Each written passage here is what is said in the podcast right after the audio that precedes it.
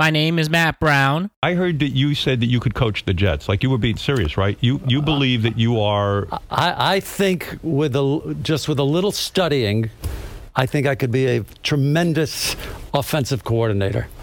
Really? And and defensive coordinator. Yes, I, I, I see many things that I know I could fix. And let's start the show. Offense number seven.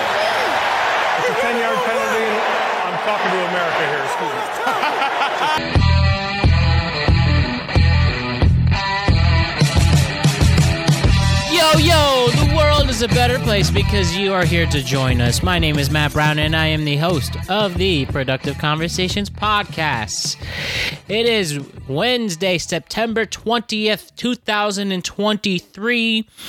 The fall is really about to be here. It's getting nice and crisp outside. It seems that the grueling heat is long gone. We will see you next summer in the Northeast. We have an NFL show for you where we are going to talk about some of the intense things that took place in week two. Daniel Jones with the comeback of his life. The New York Jets getting more nervous because maybe Zach Wilson isn't it. And I thought the 1985 Bears defense was getting revived with this defense of the New York Jets. It was not the case against Dallas. We had a mess of a game on Monday night with the Steelers and the Browns. We see running backs going down like flies. Saquon's hurt. Austin Ekeler's hurt. Nick Chubb is hurt. It's it's not good. J.K. Dobbins is hurt. Not good whatsoever. And we have other things to talk about in the world of the NFL, and that's our focus here today. And before we get into that, I just want to remind you to like and subscribe to the Productive Conversations podcast on all podcasting platforms and YouTube. And don't forget to check out exclusive content regarding this show across all social media platforms. We're on Instagram at Productive Conversations Podcast, Twitter and X at ProdConvoPod, and we're on TikTok at Productive Conversations and Facebook at Productive Conversations. So as I said today, and we're going to start the show right away in just a few moments, but our focus is week two, where we've seen a lot of crazy things take place. Some 0 2 teams we didn't expect, and lots of injuries and stellar games. And ultimately, we are heading into a very good direction with the NFL already. And I know we were all excited for the Aaron Rodgers season, especially, and getting to cover that on the show this season. But you know, obviously, we have to pivot sometimes, and we will be able to do that. So, this is a very good show. Going to talk all things week two and make picks for week three as we keep getting closer to true fall, where I will look outside and I will see nothing but orange and yellow leaves. I will be wearing hoodies. I will be wearing long sleeve shirts. The Tims will come out. Hopefully, you go apple picking, you go to your state fair, and all of that uh, in the great season of fall. And of course, you have football on Sundays. And this past Sunday, as I mentioned, a lot did happen. So why don't we get into it? Let's talk about week two in the NFL season and look ahead to week three as well and make some picks. There's a lot of fun, there's a lot of laughs, and there's a lot of great analysis. And let's see what we could do with it. Let's do it, everybody. Here we go. Matt from Norwalk. Uh, let's see. Matt Brown wants to know This is a very productive conversation. week two of the NFL season.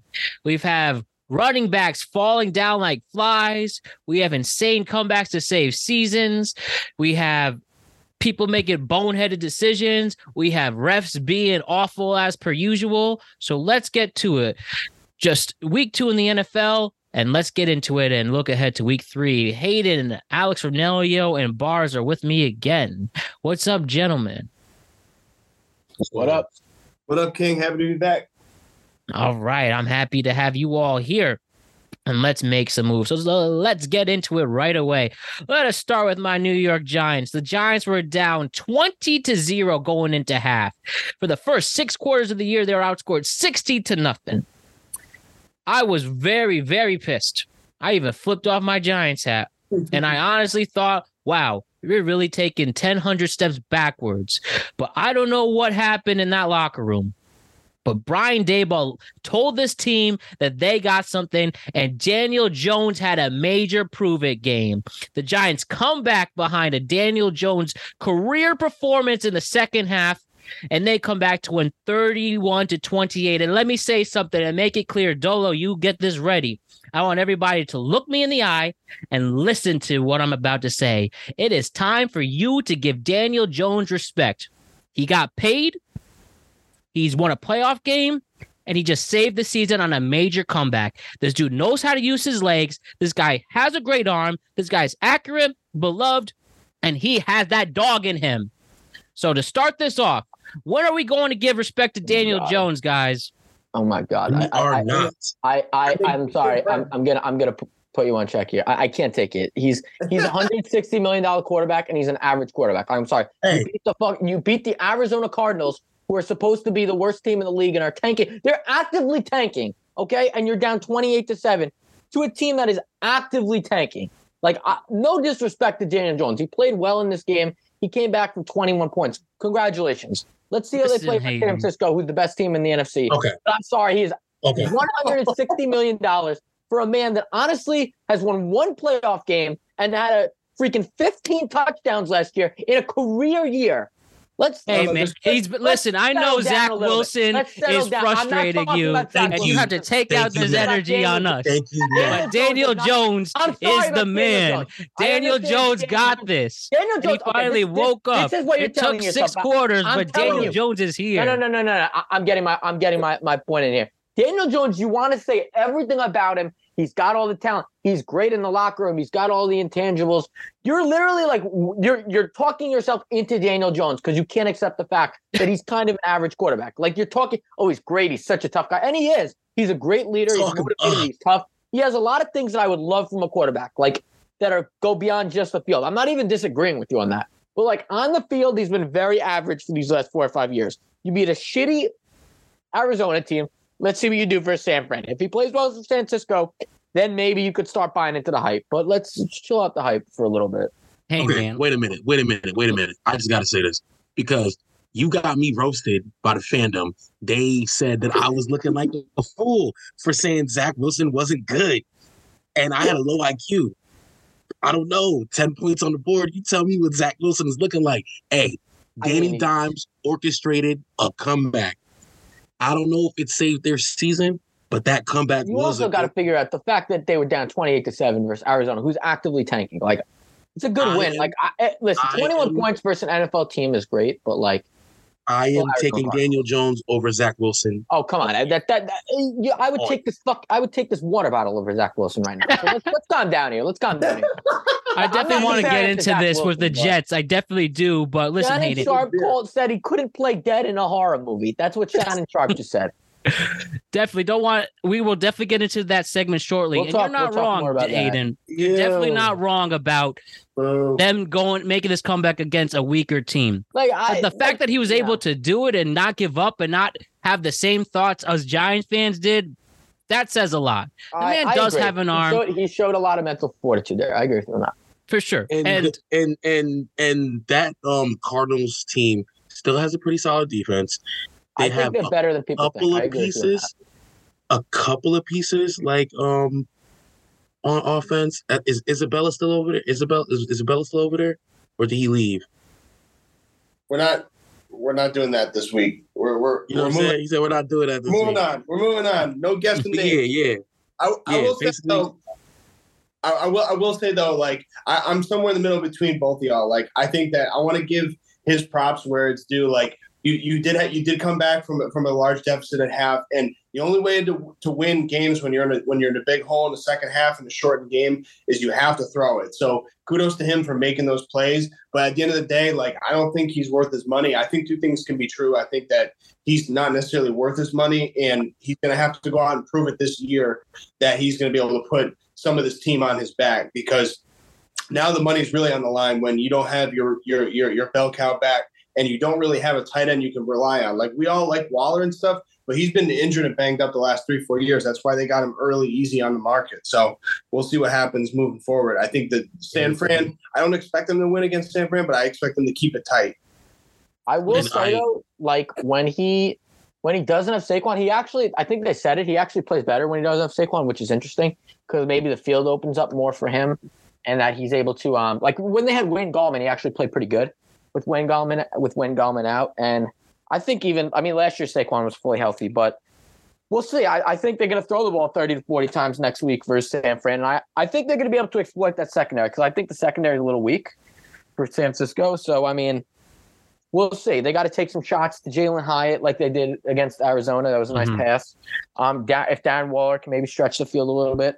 Like, I, I, I think there's some, I don't necessarily think that San Fran is as good in the secondary as I think. I think their offense is pretty loaded, but their secondary is a little. Uh, if there's one weakness, maybe you could say about San Francisco, their secondary is a little susceptible because Puka Nacua, I, Puka agree. had like eleven. I want to say like almost fifteen catches versus the versus the 49ers. Yeah, it was So their secondary, their secondary can be beat. Like that's one area. So like if Daniel Jones can attack it, we'll see. They That's have the more thing. weapons this year than they did last year. Listen, I get it. Literally nobody but a true Giants fan has any respect for Daniel Jones. I mean, nobody. And No, no, I don't know it's- what it is. is. It is not I, that know, I I respect know what it Danny is, and he had a good rookie year. I don't, it's But he not that I have no his respect for him. I just think he's a little overhyped. Like there's there's I respect like Danny he's an average quarterback. Like he's not a bad quarterback, 100. percent He's The not man bad. fixed his just, turnover issues. This man has a better arm than given. And here's the thing. This San Francisco game's huge.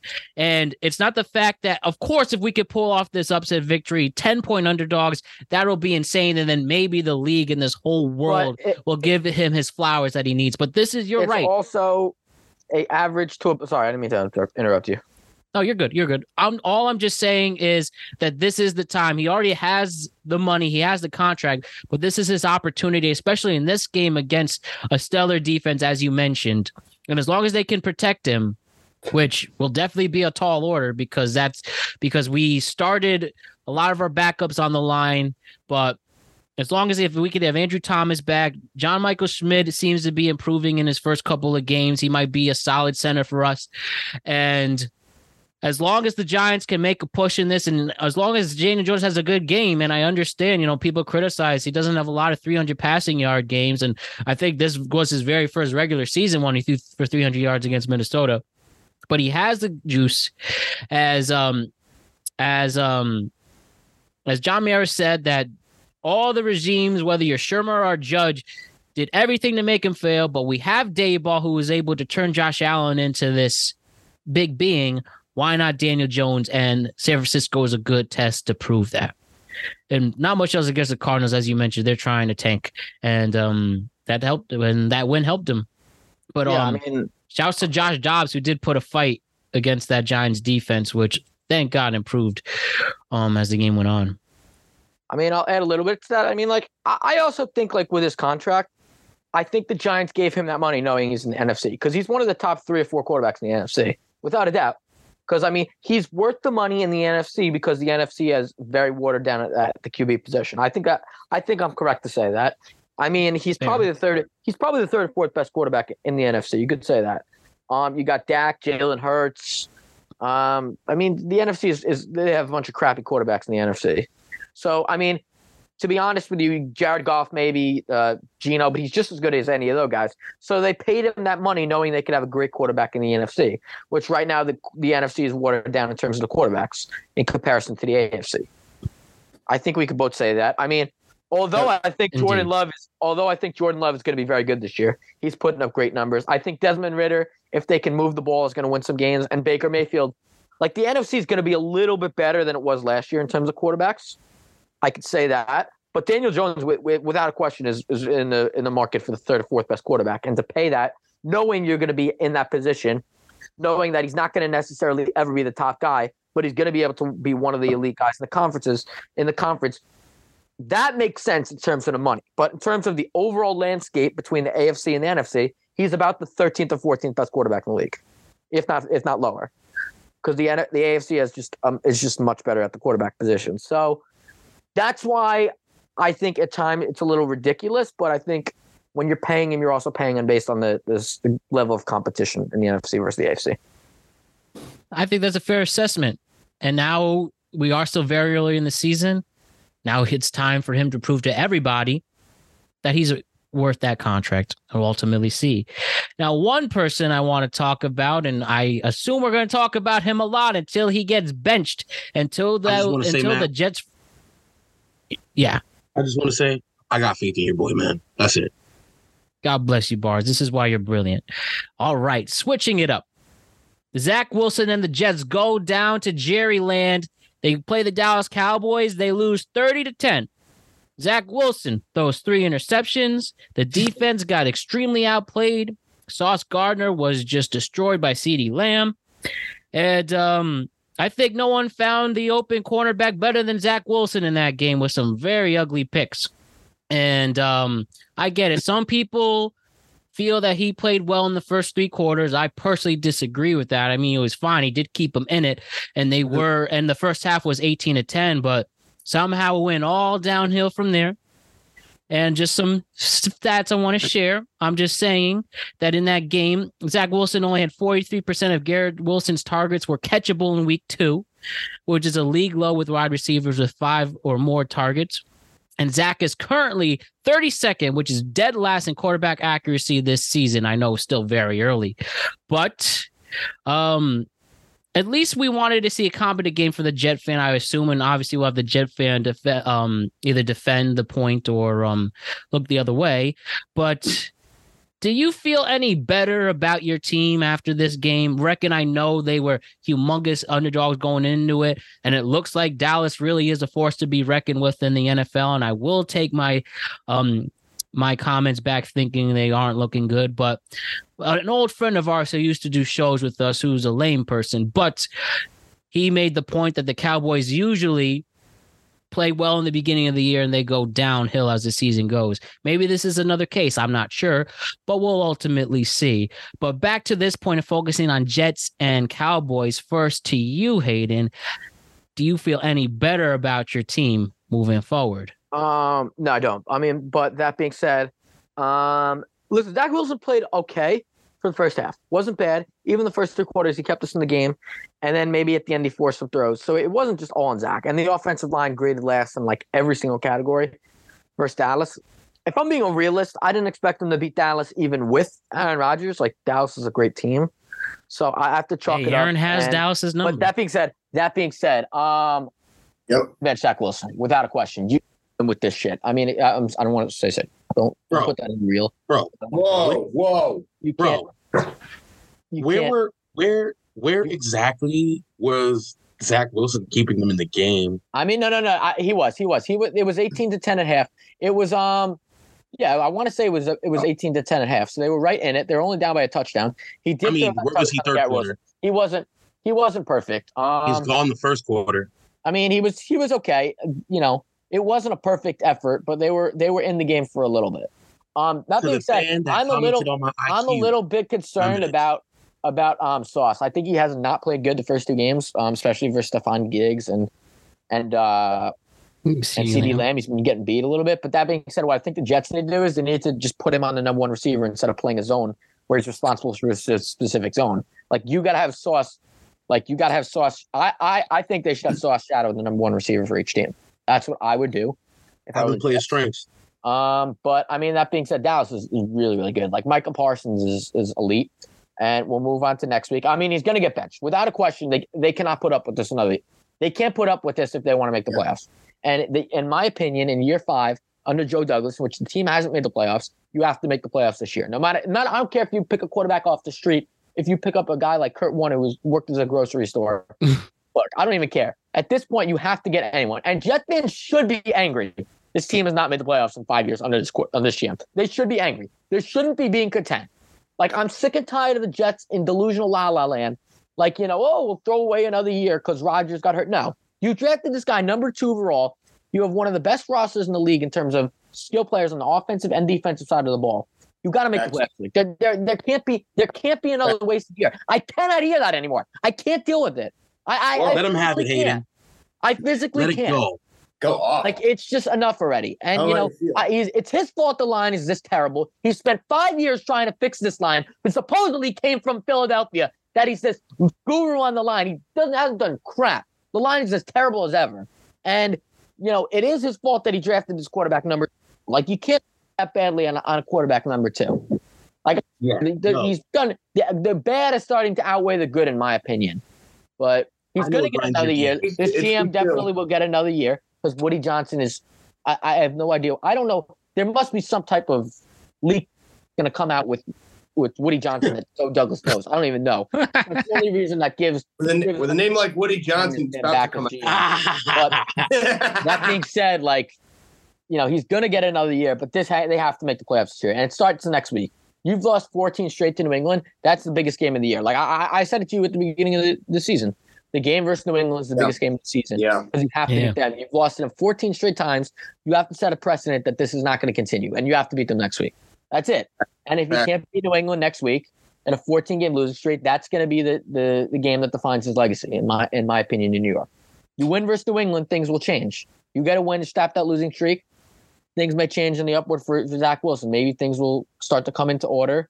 Um, I mean, the next two games after that are Kansas City and Denver and and Philadelphia. So you have to beat. You have Pretty to beat. Uh, you have to beat New England, in my opinion.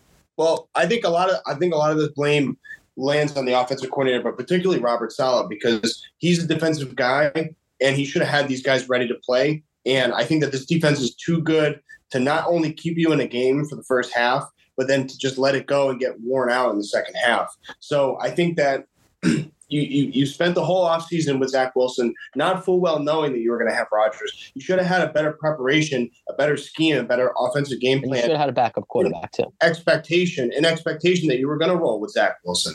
So that, that's just, that's just my issue on, on its face. But but even from a defensive standpoint, like like they, they, they hung in there in the first half. They got worn down. They couldn't convert on third down, which made them go back down out on there on short rest. And I just think it's a recipe for disaster. It's a very cyclical thing that kind of falls on top of itself.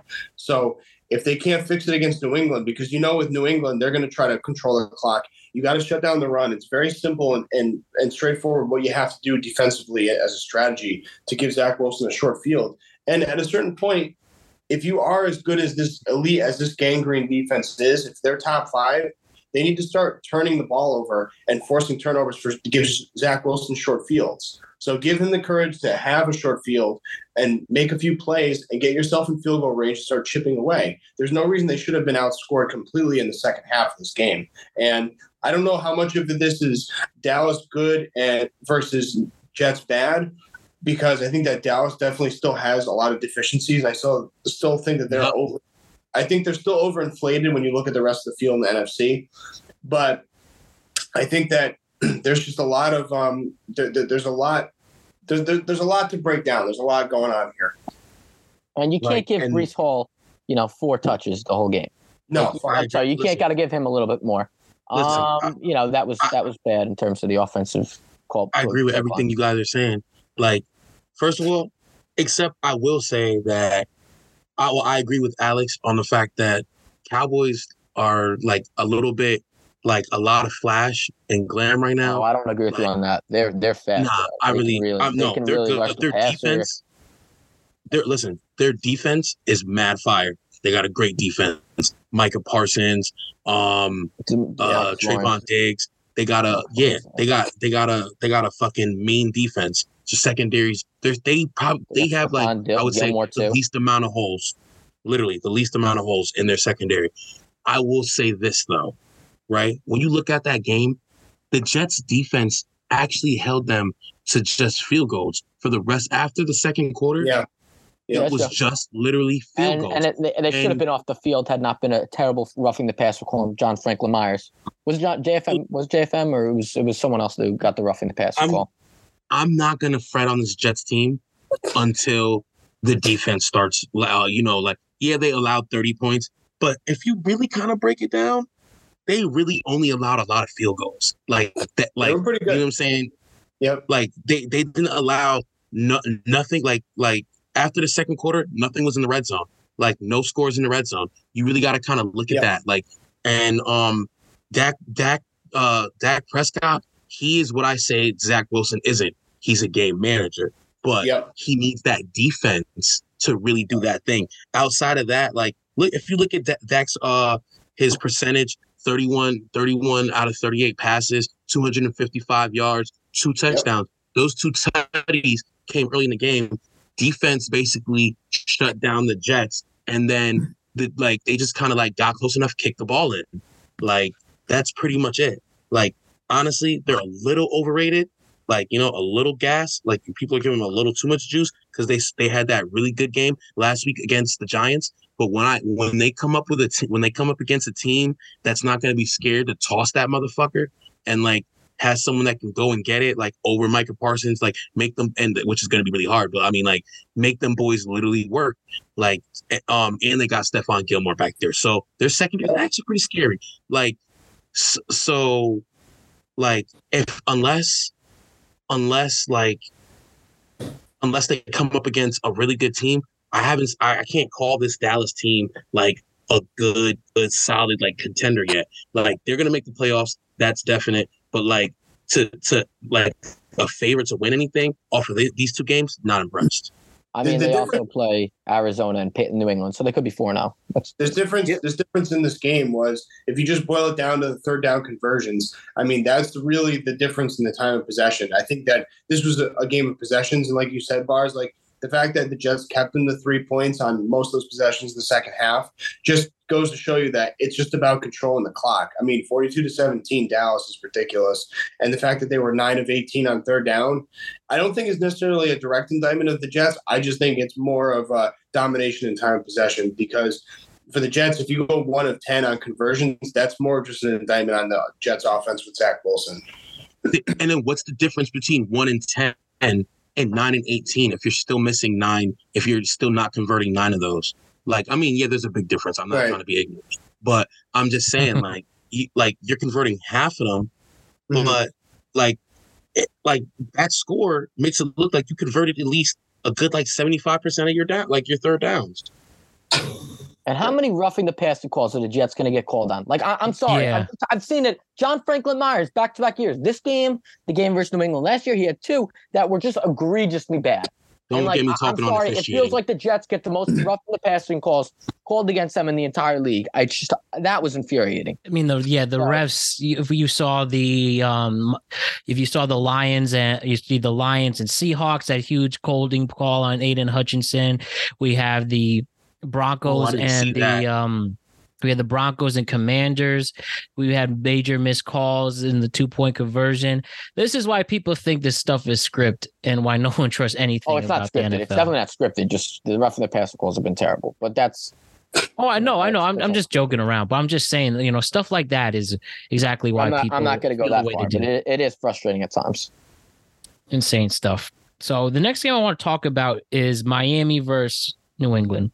And the first thing I do have to bring up, and that was reported today, this recording before we focus on the game, is w- unfortunately there is a fan named Dale Mooney, 53 years old, who tragically passed away during the game. Um, and it seems he was tragically killed due to injury suffered while attending the Sunday night football game. Now, no coroner report has been released yet. Yeah. But there's also been um people have been saying that he may have had a heart attack in this, or maybe the fight ignited a heart attack. I don't know. Again, we're waiting for official coroner reports to release that. I mean, first, our thoughts and prayers with the Mooney family and the fact that these fights that happen these NFL games are like vicious, like more than ever. And I saw in the Jets and Dallas game there was a bad fight with that there was blood involved, and it made me think like if I hope one day I'm a father and I want to take my kid to NFL games, hopefully Giant games and want to be a Giant fan, but like it's really the wild, wild west out there, and it's just absolutely sickening how people really have to really consider um their safety and i get it you know when you involve alcohol and frustration and this is a very stressful world and you're trying to relieve some stress and you just have some jackass annoying you people's emotions get the best of them but i mean this really has to stop and Yeah. unfortunately I it's mean, not going to because look at I us just heard about that today, and that's wow. I you- First time I told you that, it's that's pretty scary. Um, you know, yeah I, I, and for me, you know, sorry, you can go on. no no um i don't have anything to add at the moment you, i'd like to hear what you For say. me, like it, it, it's interesting because I found the New England fans, like out of all the fan bases I've traveled to, I- like they actually were pretty pleasant. Like they weren't too bad to me when I was there as, as a Jet fan. And usually, like, you know, the Jets they want to kill, they want to kill the Jets, but it's like Mhm. it really wasn't it wasn't too bad when I was there. Like, so that's actually pretty surprising that it happened at a Patriots game. Um, but yeah, it's just these fans are, are terrible. Yeah, and, And I would It's scary to say. and it's not going to stop because we are as a human race you know you know you know the answer to that so i mean if at least before you're going to punch some jackass you don't know before you get a bruise at a football game the next morning understand how the worst case scenario can really happen and boy that guy who punched him what did had uh, and he's gonna get charged and he's gonna get charged for murder. you know? yeah and Murder or manslaughter. manslaughter? Should be, should be punch a gun face. like insane, absolutely insane. And you know, we talk about this debate in society when you film with people, when you see fights, your instinct is to actually film it instead of breaking it up. Well, when you see something like that, people make a point. Maybe we, um, we should be a little more. What's the word I'm looking for? Proactive Conscious. in a I know, situation like this. It's it's scary. Bars and Alex, if you have anything to say, we'd love to hear it. Nah, you guys pretty much touched it all. Like it's just it's a sad and scary world. Like like you said, I hope that I can take my kid to a, a football game one day, and you know I don't want to have to worry about that. Yeah, I mean, I have season tickets to the Jets, so you know, I want to make sure my, my kid's going to be safe when I eventually I have kids, or safe, whoever, or my or my girlfriend whenever I take her. You know, thank God, you know. So you know, Yeah, I had nothing to add. You guys hit it on the head. Um, I think that we kind of get like caught, you know, wrapped up in like kind of like this tribal, you know, kind of, you know, rabble rousing with like the game. We get so far into it and then we kind of like lose sight of things. So not to make it too macro, but I think that, um, you know, it's kind of like a humbling point to kind of step back and kind of just compartmentalize the game too, just for everybody, kind of like a PSA type thing. Indeed, man. Now focusing on the game itself, which is actually pretty fun and entertaining game. And Yes. I think the thing to the thing I got out of it is that the Miami Dolphins look like they're a complete team. And you can put them on a top tier list in the AFC. And wait until Jalen Ramsey comes back in a few weeks. Both offensively and defensively, this is a team that means business. And uh, a lot of people don't really respect Mike McDaniel for some reason. Um, this guy almost won a playoff game with Skylar Thompson against the Bills. this guy knows how to coach. Hayden, he kind of looks like you. Um, I, I and I'm sure you get that a lot. I don't I I've never gotten a Mike McDaniel. I mean, he's I, it's an interesting comparison, but But anyways, interesting. he's doing a great job in Miami and respect that. He beats Bill in his own in his own um in his house. And Bill and the Pats are 0-2 for the first time since 2001, I believe. Ooh.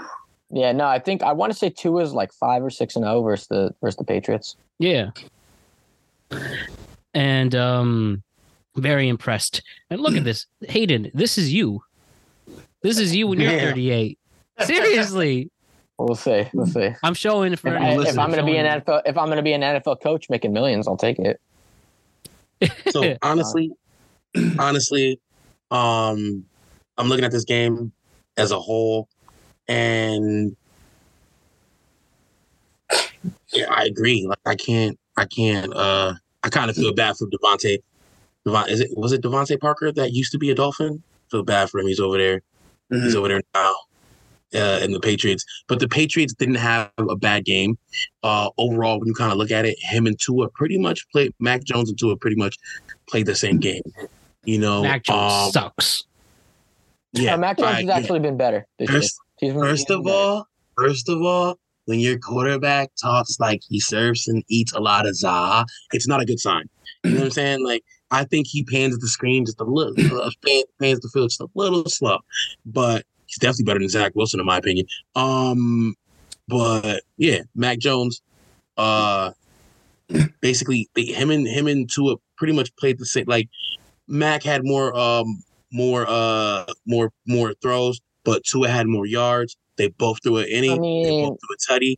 But Raheem Mostert, 120, 120 yards, 121 yards, two touchdowns.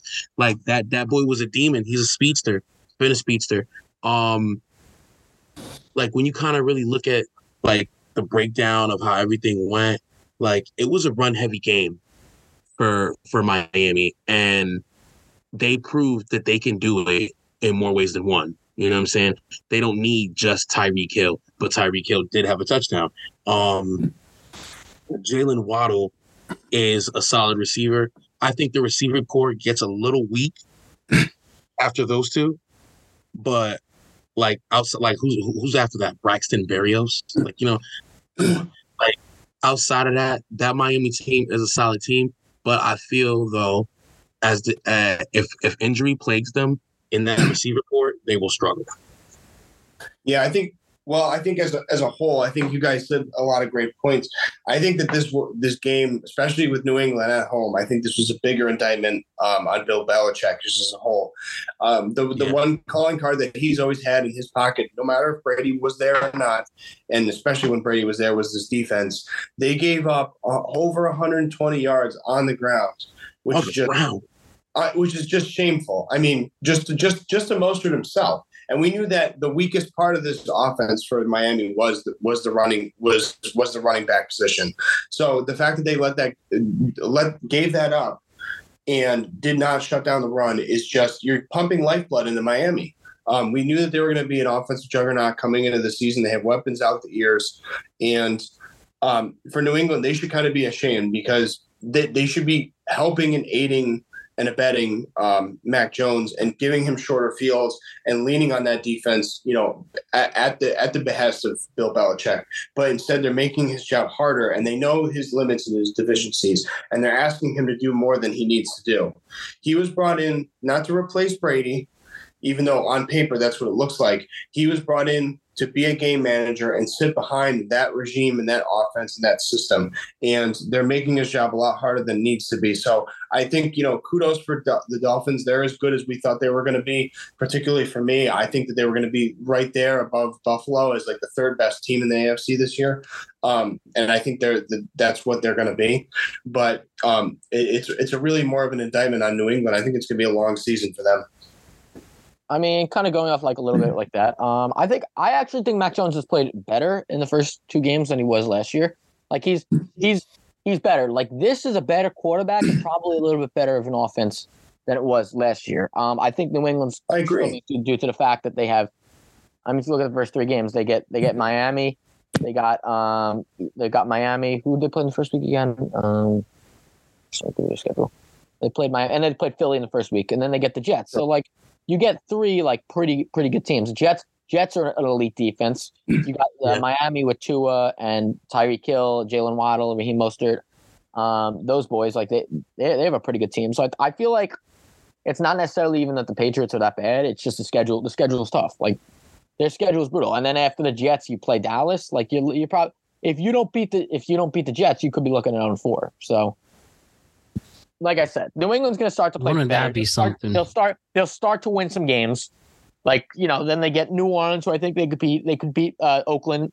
I, I think the Bills are beatable. To be honest with you, if if Josh Allen with Bill Belichick's defense, I think they could beat the Bills. You get another game versus Miami at Miami, where it's going to be warm weather. You get the Commanders, the Colts. Like the schedule eases up a little bit.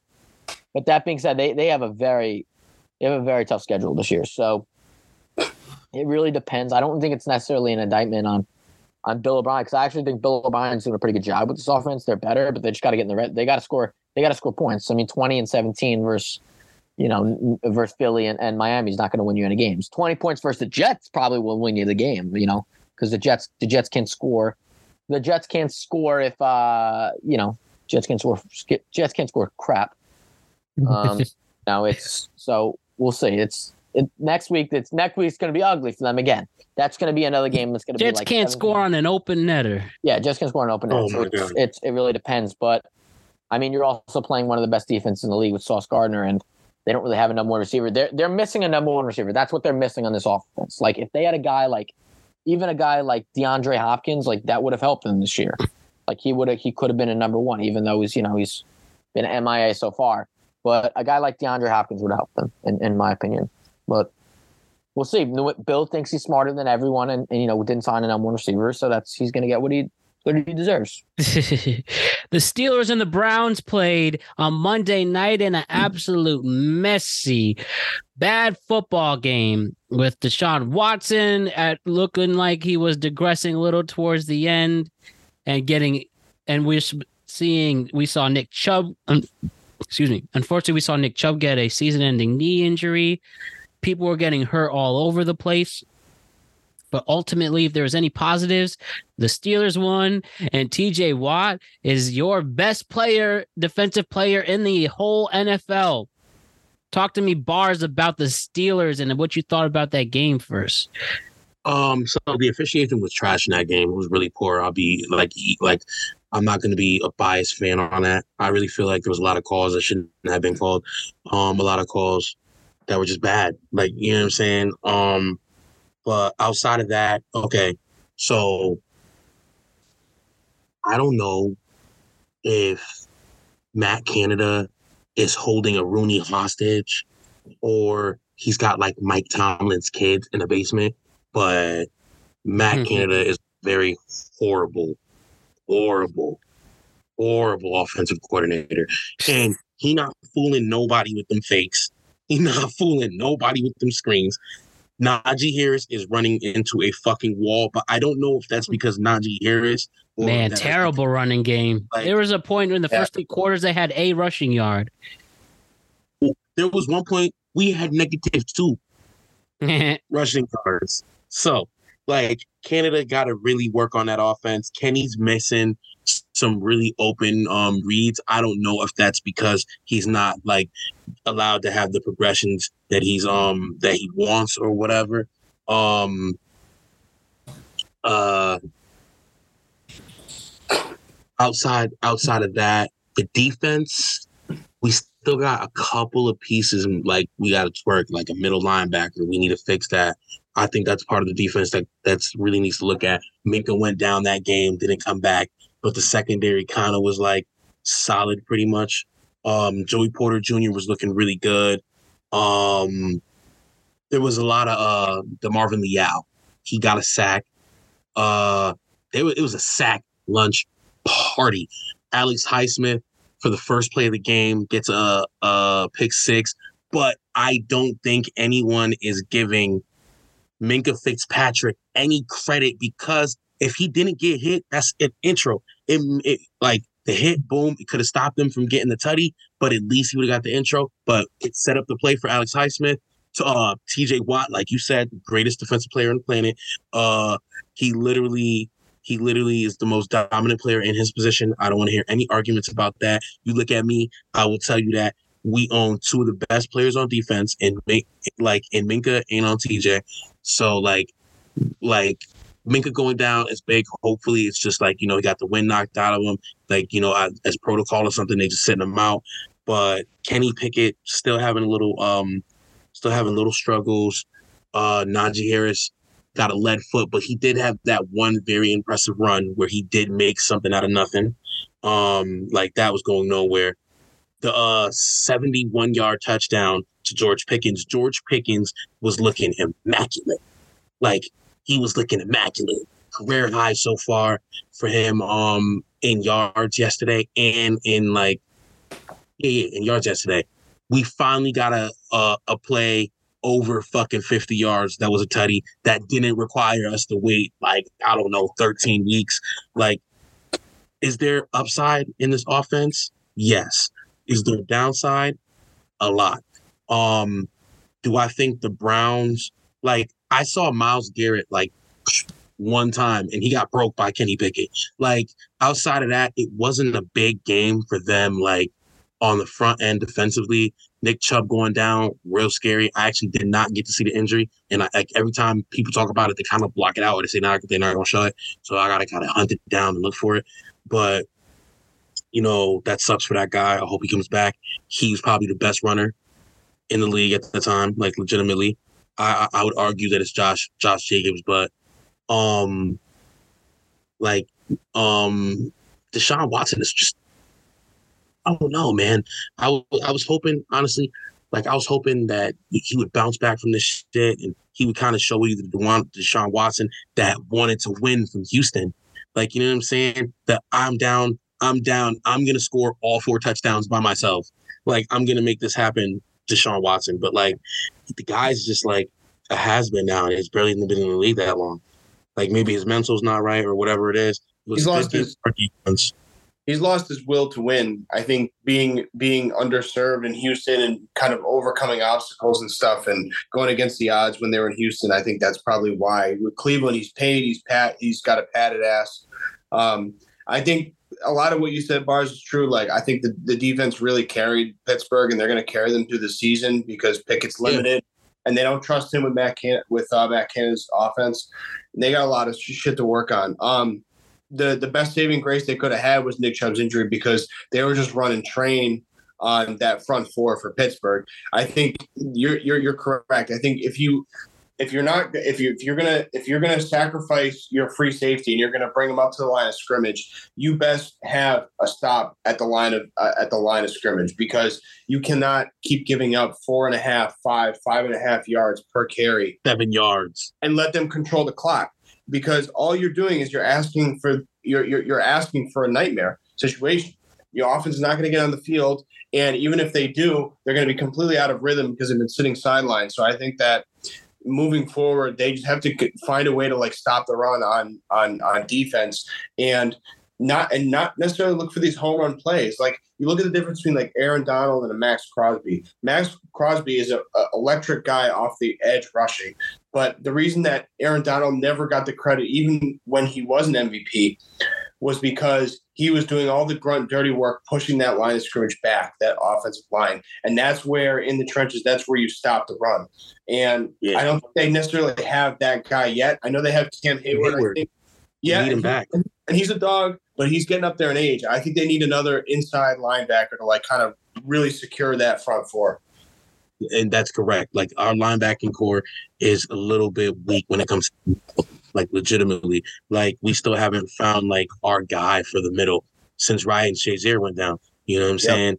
True. And and like when it comes to that front line, I think they should just throw Keanu Benton in there. I know he's a rookie, but they should kind of just get him in there, get him some reps, see what he's looking like. Maybe you could uh maybe you could do something with him. Um Montravius Adams is looking s- he's looking okay. You know what I'm saying? Like I'm I'm not I'm not sold on him yet. I really think they should get the rook in there. And you know what? I can't this is oh fuck Matt Canada.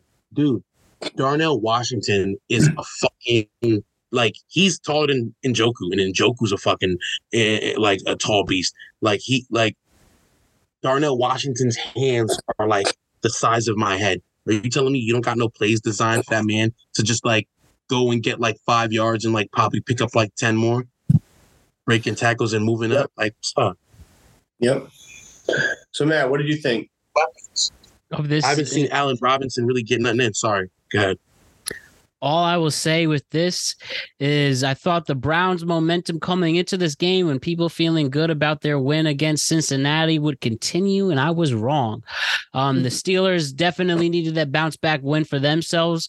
And, you know, even though this game was very poorly played and messy, it was just a matter of who made the least amount of mistakes, and it clearly was the Steelers.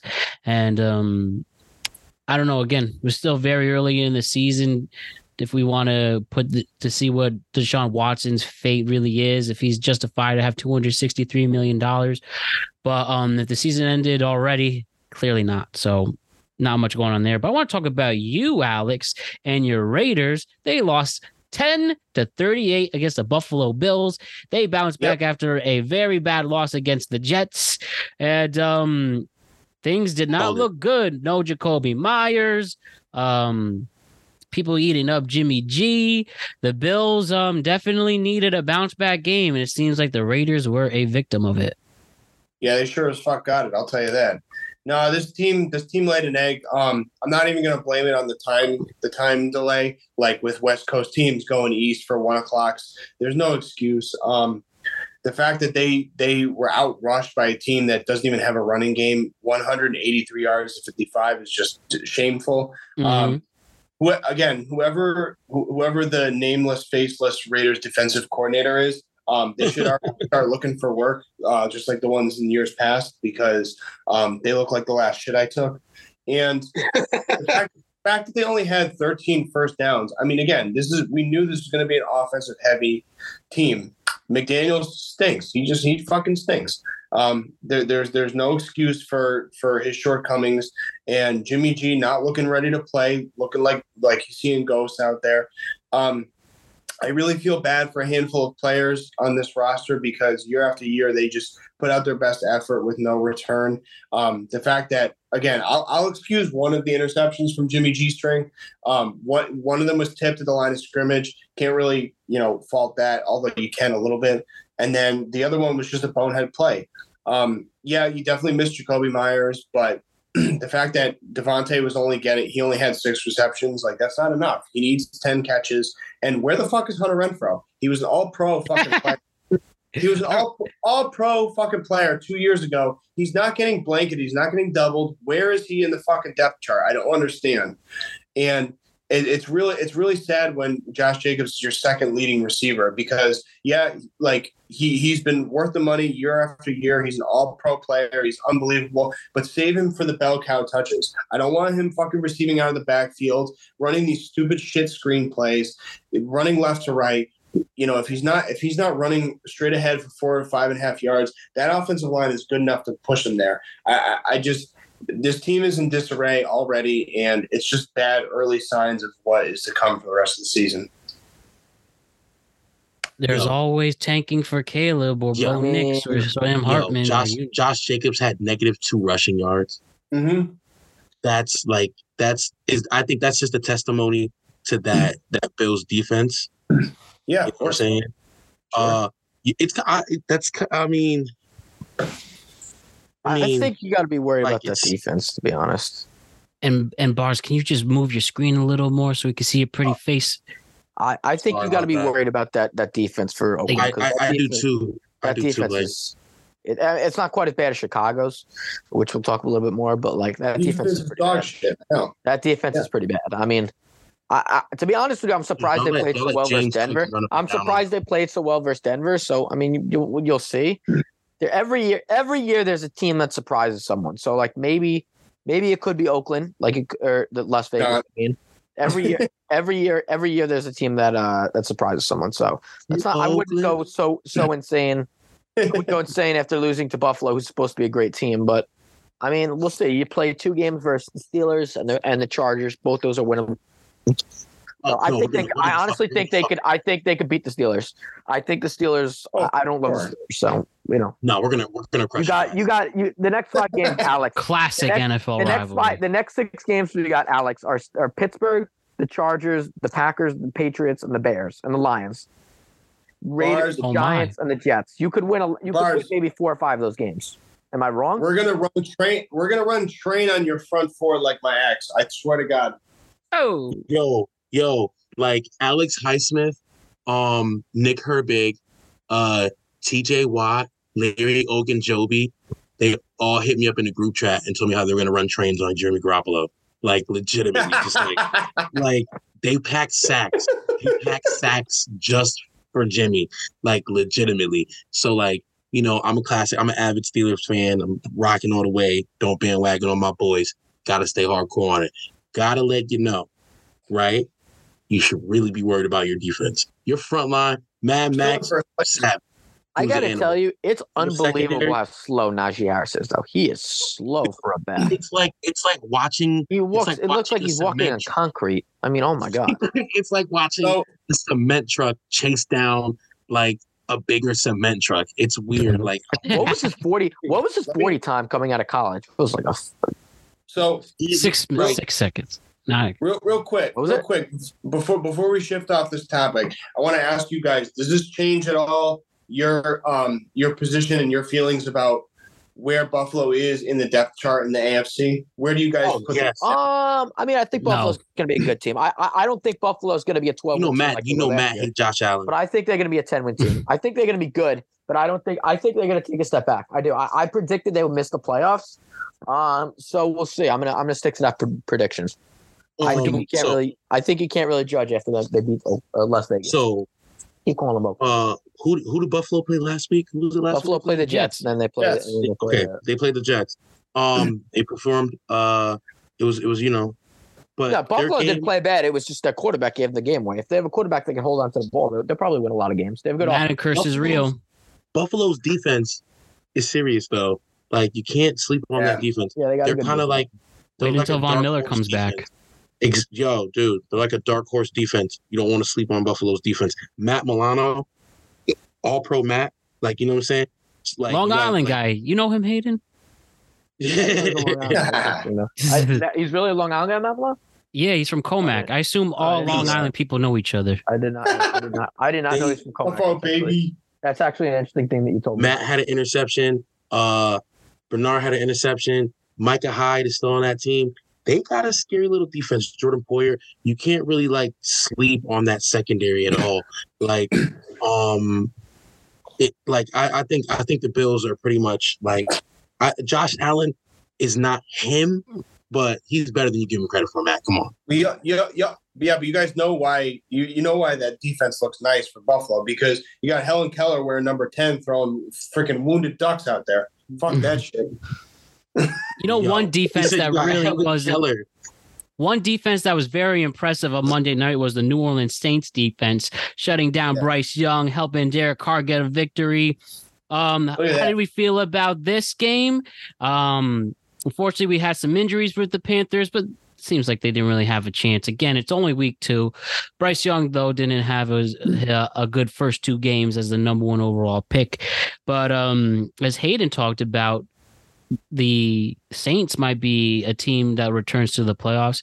Maybe this is an early sign to come. And Michael Thomas finally playing that big game we've been waiting for for what, like three years? Great game by Michael Thomas. And uh, Derek Carr seemed a little more confident, even though against a weaker team, but doesn't help to get those reps in there at home. Yep. Yeah. Uh, New Orleans look good. I'm, I'm, I'm very pleased to see it. I had them as a dark horse pick, especially with a really lean NFC this year. Um, they had extra time to prepare on a Monday night against a young team, so they took care of business. But it was particularly important with you know um, with a uh, divisional rival. So um, I was happy for Carr as my old you know my old uh, teammate, my old leader. But um, this team looks legit. I mean, they they kind of have the one-two punch. If they can keep this offense on the slow ascension through the, the season as it moves along, I have no questions, no concerns about this defense. Dennis Allen's got it on lock. Still got Cam Jordan on that front four. Um, their secondary is nice, so they're gonna be they're gonna be lethal. I mean, I'll, I'll talk a little bit about that. I mean, I, I'm you got three teams in the NFC South that are gonna be they're two and zero now. You got uh, the Bucs are two and zero, the Falcons are two and zero, and the Saints are two and zero. I mean, that division that division's probably gonna get two playoff teams, if not three. You could argue. if No, no, not three, not three teams, but I think they're gonna get two. I they think they might will. get two. They might that, get that- Atlanta. that division. That division is going to be a lot better than what people think. Like I I, think Tampa Bay. I think Tampa Bay Baker. Baker's got a specific moxie that I think is actually going to play pretty well in Tampa Bay. I think they were kind of missing that fire a little bit after Brady because of the all divorce, and he was just not the same play. He was not the same intensity as a leader he was. Yeah. So I think it's actually good that they have a guy like Baker Mayfield to kind of re-energize them. Um, and Derek Carr, I, I think the Saints going to be one of the best teams in the NFC. Like I, I've said it from day one. I, I was actually my pick for the Super Bowl. The Saints. Uh, I actually really like the Saints this year. That defense is that defense is awesome. Like I, I think they're. I, I, I, it's. I know people are shocked when I say that. Saints going to be a Yeah, Saints not with Derek Carr as their quarterback. I don't know, man. Derek Carr's pretty good actually with that elite defense. I don't know about that. You said Zach mean- Wilson was pretty good too. I, I didn't say Zach. I didn't say Zach Wilson was pretty good. I Yeah, would to be never- fair, he didn't say I would good. never say that. I, I said he's. I said if you if you did a lot of different things, you could possibly win with him because they won some games. With him. That's not saying he's good, but Okay, you're correct. I'll take that back. I was wrong. Der- Der- Derek Carr. Derek Carr is a good quarterback, and I actually I actually like the um I like the Saints here. They're going to be very good, and I think they're going to be one of the last teams coming coming in uh in January. I do actually. I think I think they don't even sniff uh, a Super Bowl. Uh, like like I think they get if they do make the playoffs, they get bounced the first round. Um, Carolina was okay. Carolina wasn't bad. Um, Bryce Young didn't throw any interceptions. Uh, he didn't really have the yardage for those attempts and shit. And uh, Miles Sanders kind of feel bad for him. He went to that team, but Bryce Young did have like 34 yards on the ground. Um, Adam Thielen, the old guy over there, he still like they like they only had like 54 yards. Um, I think the Panthers make a bounce back. I think like what, what like you know how everything pans out for the Panthers. Got to look at their got to look at their schedule. Like their next game their next game is the Seahawks. That's going to be a tough game, and their next game after that is the Vikings, another tough game. They honestly got a hard schedule when you when you- when you look at it. They got to they got to play Miami after that. They they they play the Texans I and the mean, Colts. they Those played Atlanta, the be- Saints, the Seahawks, and the Vikings. That's not that's not really a gauntlet in my opinion. Look at what the look at who the Jets are playing. Look at who New England's playing. Like that's you can't compare those. Got Jacksonville and Green Bay in there. too. Titans, Buccaneers. I don't know. Jaguars. New, New, Eng- New like- England, New England just played uh, Miami. that Packers secondary is good. They got Dallas coming up. Like New England's schedule is a gauntlet too. So same with the Jets. Jets have a gauntlet. We play we play Dallas. We play Buffalo. We have to play uh, Kansas City And after after this week. We have to after the Patriots. We play Kansas City. So I don't know. I don't know. I think you're sleeping on their schedule, low key, because they they play Dallas as well. They play in Detroit. Um, they play the Buccaneers twice. I mean, it's And also you you, said- got you got a you got a rookie quarterback. So any game any game is going to be tough with a rookie quarterback. It's the mm. truth. Mm. Like even Yeah, look they got at, they like, got they got a ways to even go. look at even look at CJ Stroud. Like CJ Stroud's playing pretty good, but like they, they're just not the Texans are not there yet. Same thing with Carolina. Carolina's just not there yet. Like one they're not- quarterback option to think about And they get if they're, they're not down. they're not just a quarterback away. Like you know, six games. They get like six games. I think they get six games this year. In total. Think about Andy Dalton in a few weeks if the Jets need a, a backup. Uh, it's not a bad idea, honestly. I mean, I, you know, I, they if they lose to if they let me let me I'm saying this to you right now. They lose this week Sunday, and he plays like crap. They're gonna mention. I think they're gonna mention him next week if they want to save the season. Yeah, you just you don't want wanna save the Jones and season. the I think, they destroy not him I think, or they're Monday going to sign a quarterback. They have to because they can't they can't go on like this. Next week, Big Ben Absolutely on the right. next week's the biggest game of the season. Like that's going to be the game that's going to determine the season next week. No doubt. So one game that was an absolute thriller was Washington and Denver. Russ almost willed them back in a back and forth effort. You know, Ruggy, you could also blame Denver for giving uh for allowing the Washington Commanders to just storm right back. But regardless, we saw a Hail Mary actually work for once, but they fail in the two point conversion. Now, there may have been some tomfoolery with the referees, but what else is new?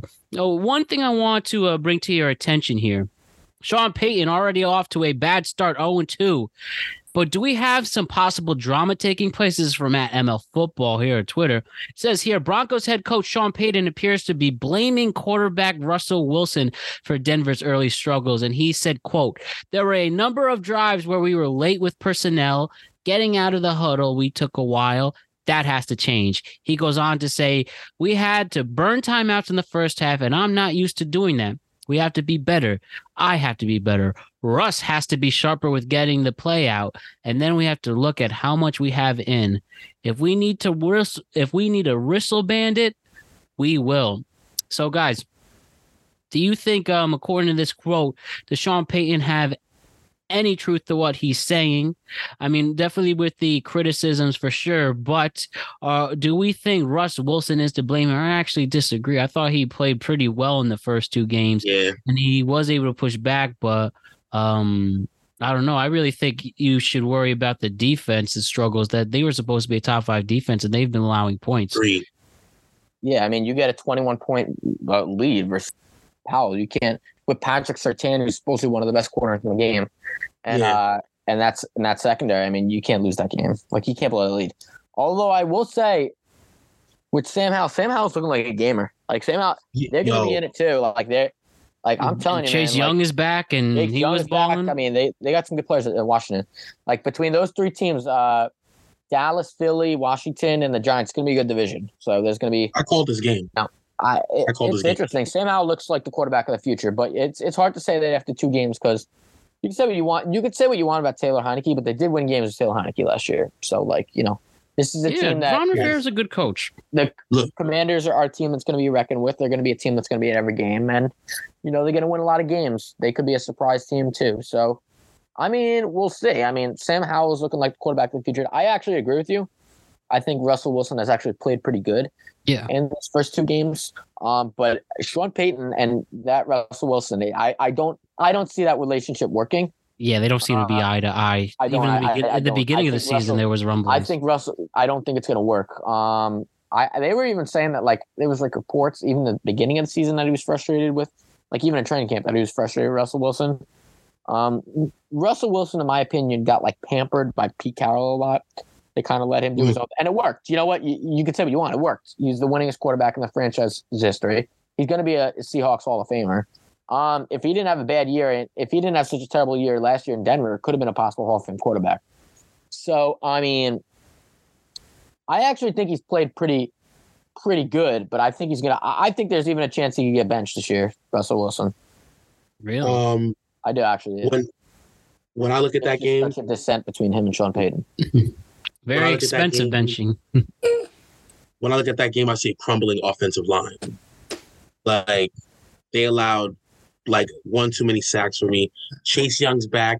Him and um, Montez Sweat had one and a half sacks. I was really big on this Washington team before the game. I've kind of been low key big on them because even when um, what's this dude, Ron Rive- Rivera? Yeah, I Ron forget the Rivera's the coach. Yep. When he was over there, when like I mean, he's the coach still. Yes. Mhm. Like the minute he got there, I felt that team was going to turn around. Don't forget that he was a coach of the year at one point. He been to he's been to a Super Bowl. Like this defense is very that that front line is very tough. They um they gotta they gotta they gotta shore up their secondary a bit more because 30 33 points is still like you know what I'm saying. Russ did still put up two tut like you know what I'm saying three tutties. Like and I I'm also on the side of Russell playing really well yesterday and he's been playing good period. Um like but you got to fix that offensive line. Um he got sacked one too many times. Uh they're like the Broncos are pushing the ball just fine. Uh they can they're not like as heavy on the run as they've been in the last two previous years I believe but uh like Sam Howell he's uh, he's looking really good um I wasn't too too big on him coming out the draft or whatever, but like I knew that of the quarterbacks there, Sam Howell, Desmond Ridder, like these are the ones that they were talking about, you know, Kenny Pickett and shit. These are the ones they were talking about. Um the run game for Washington is looking good. Is looking real good. Um Yeah, and Robinson. Yeah. yo, the run game's looking real good. And they haven't, and I feel like Gibson can bust one at any moment. Like, you know what I'm saying? Like, the second string quarter uh, running backs, people got to really look out for. You know what I'm saying? Mm. Like, um, Yeah, Brian Robinson's a Yeah. really good one. Yeah, I thought this was a this was like a very it was a very demolished game. Like we knew that coming into this that these were two of the most elite front fours on both sides.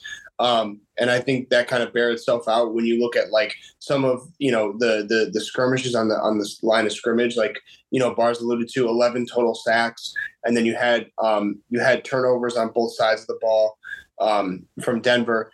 But I think like in just even just seeing like the basically the hundred and uh, twenty some odd you know um, uh, penalty penalty yards like throughout the entire game, like that goes to show you that there's a lot happening in both in the secondary and a lot of um, a lot of action, you know, going on through through these routes and, and through these possessions. So um, I thought it was you know a thrilling game, and it's too bad it kind of got buried in the lead with some of the other games on the docket. But Washington looks legit.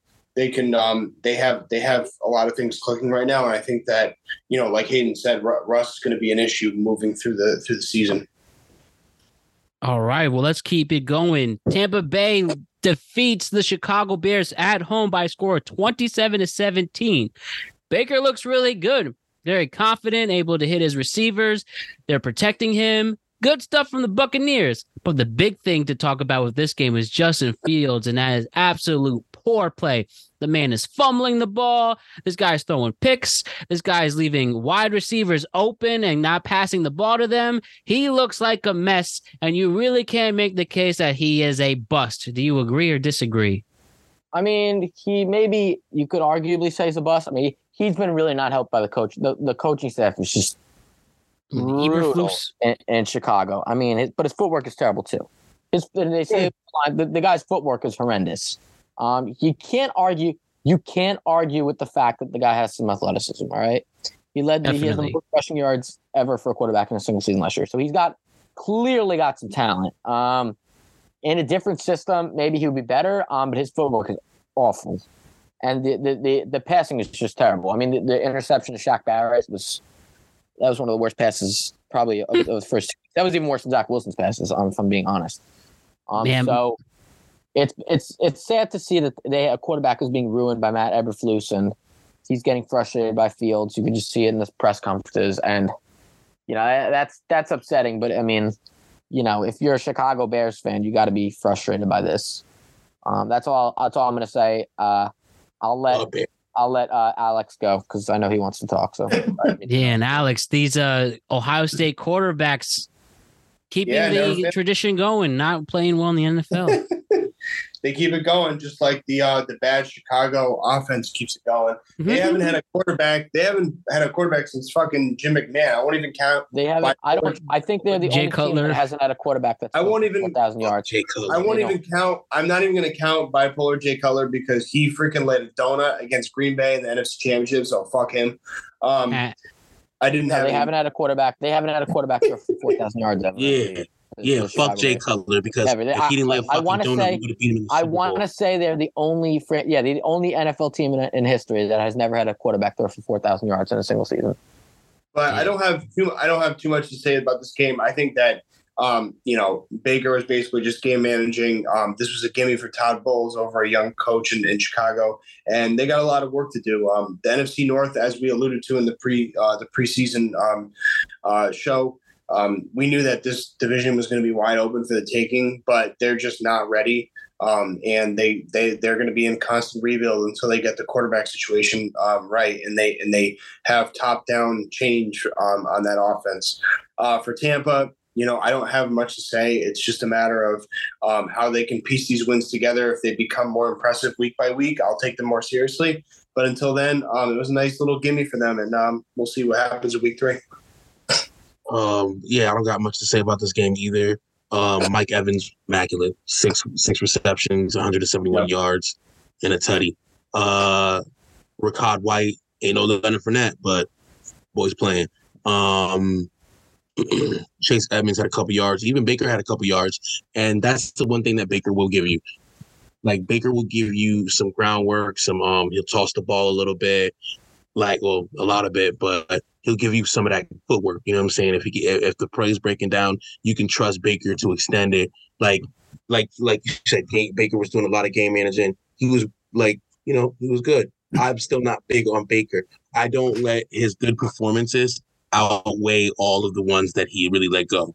Like you know what I'm saying? Like so the the Baker uh, the Buccaneers are gonna win a couple games because yeah, like you know like scheduling. But outside of that, I think they cooled off, and I don't, you know, I really don't think they make the playoffs. I mean, I will say about Baker Mayfield, there is a growing belief in the locker room about Baker Mayfield. They love his grit, grit. They love his resilience, and when you have that for a quarterback, it makes a huge You difference in how you play in the field. Um, like you see with Zach Wilson, like they don't have faith in Zach Wilson. The, the yeah, Jets they do not respect. You see it. You and see haven't You been. see With a it. chip on their Um, they have that that locker room is starting to believe, and once you have that certain level of belief in your quarterback, um, you go to certain level of heights that maybe weren't expected. So, I mean, Tampa's going to be a tough team to work with. I mean, you got three teams in that division that, that are going to be that are going to be all year all year long pretty decent. Atlanta with Bijan Robinson, Allgeier is going to be tough to defend. Um, Kyle Pitts too. I mean, if they ever can learn to throw the ball, they'll, they'll be a very good team. But I, I don't, I don't. We'll talk about that a little bit later. But I don't believe they have a quarterback that's year, there yet. But the roster is certainly there. Um, so you got three teams there that are going to be pretty decent. But I mean, Ta- Tampa Bay, in my opinion, is is the biggest surprise because I did not think the locker room would rally around Baker Mayfield that quickly. I didn't. And there's a growing belief that Baker Mayfield can can really lead this team. Even for guys like Mike Evans, Godwin, when you have two players like Mike Evans is a Hall of Fame receiver. Can we not can we say that? He's, he's Definitely. on the Yeah, borderline. you can say that. Chris Godwin's a guy that's that's been in all. Pro. Maybe So, he's like, a Jet you next year. If you have guys like that that are believing in Baker, it's it's going to lead a world war of difference. So don't sleep on them. That's been Definitely. the And biggest surprise I've seen this season. we can honestly talk about the Atlanta Falcons right now and their comeback victory over the Green Bay Packers. Very well Oh, played game.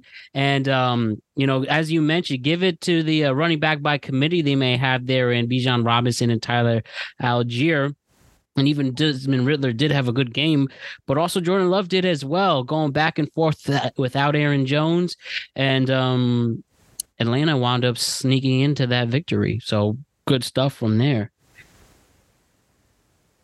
Um, yeah, I'll let someone else go if they want to go, but I have some thoughts. But if anyone wants to chip in, Alex, you want to say something? Um, real quick. Go ahead. Go Bars. Oh, no, okay. Bars, go ahead.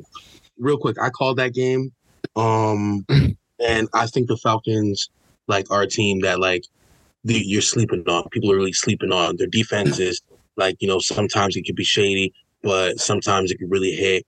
Um, their offense, same thing. You know what I'm saying? But they also got a uh, uh, a fresh like uh fresh quarterback over there too. So like you can't really you can't really like penalize them too much. But like I feel like at the same time, like you got to give them the praise because they're winning these games.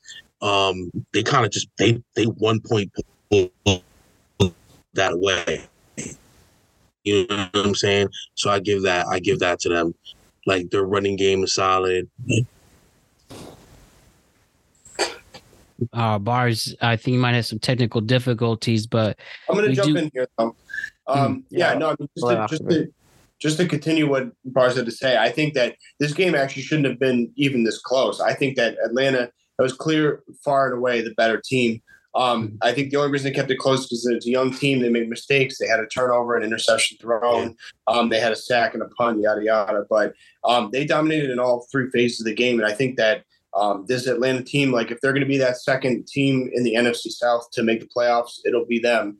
Um, I think I believe in Arthur Smith. I, I said it from the from the jump. Um, he's a really great coach. He outcoached Matt LaFleur in this game, and um, they have a lot of budding talent. Um, I mean, uh, uh, Hayden already went through the names, but we, we already know we already know what's good with that offense, and um, they're they're going to be they're going to be continue to keep improving the season. My biggest concern with oh, them, with them for is that if, if you don't have that running game, let's say let's say you have a team that's going to stack the run. Like, do you really trust Desmond Ridder to throw for three, four hundred yards and get you to a victory? As far as I'm concerned, he hasn't haven't- shown and that. I no. haven't seen much from Desmond No, Ridder. I, I think he's been a little pedestrian in these last two first games. Um, I mean, he's good in that he, he holds onto the ball. He doesn't really turn it over too much, so he's he's conservative. But like when you have teams that are going to be stacking the run, and you have teams that are going to be, you know, honing in on on Bijan and Tyler Allgeier, I don't know if he's going to be the guy that's going to throw you for 300 yards and win a win a uh, 38 to like 32 game. I don't think he's that quarterback personally. So that's where I think they're going to struggle later in the season, where they're going to be exposed a little bit. Um, I think you can win with this style to an extent, but eventually you're going to have to really throw the ball. And I don't necessarily know I trust Desmond Ridder at this point to do that. I'll let you guys weigh in on that. Um, and I agree. Uh, Desmond Ridder is not like you know he's been looking real pedestrian. He's not the greatest right now. Bijan Robinson really carried that game. He didn't get a touchdown, but he really carried that game. Um, and if you look on the other side of the ball, like just kind of flip it, Jordan Love only had 151 yards, but he threw three touchdowns. You know what I'm saying? Like, like he he can score the ball. Like that that's the slept on part about it. Like they moved the ball decent, I guess, fairly. Their play was pretty pedestrian, but they had three touchdowns. Desmond Ridder, like, I don't really think he's that guy. Like, so I think they're still a piece away from literally like like almost being there. But you like you said, like um like Alex said, there's they're a young team. They're making a lot of mistakes, you know what I'm saying? So that that's that's playing on that. Drake London is looking pretty pedestrian, but that's okay, I guess. Second year, we'll see what's up. We'll see what's up indeed. So we have the Seattle Seahawks and the Detroit Lions. You know, very influential game from the refs, but it winds up going to overtime. Seattle wins it. But again, one of the things we can mention is that absolutely horrendous holding call from Aidan Hutchinson, and um, that helped move the momentum for Seattle. But Seattle gets the win in this one. is the Lions hype over already? Nah, I mean, it's one Nah, week. it You is. got a good team that could sling the ball with Geno Smith. Um, Geno Smith's got a big contract. and they have Kyle Lockett, still DK Metcalf, they have a decent running game. Um, so I mean, one game. I'm not going to really say too much. I think it's both teams who are kind of similar to each other. They're both going to be in it towards the end of the season.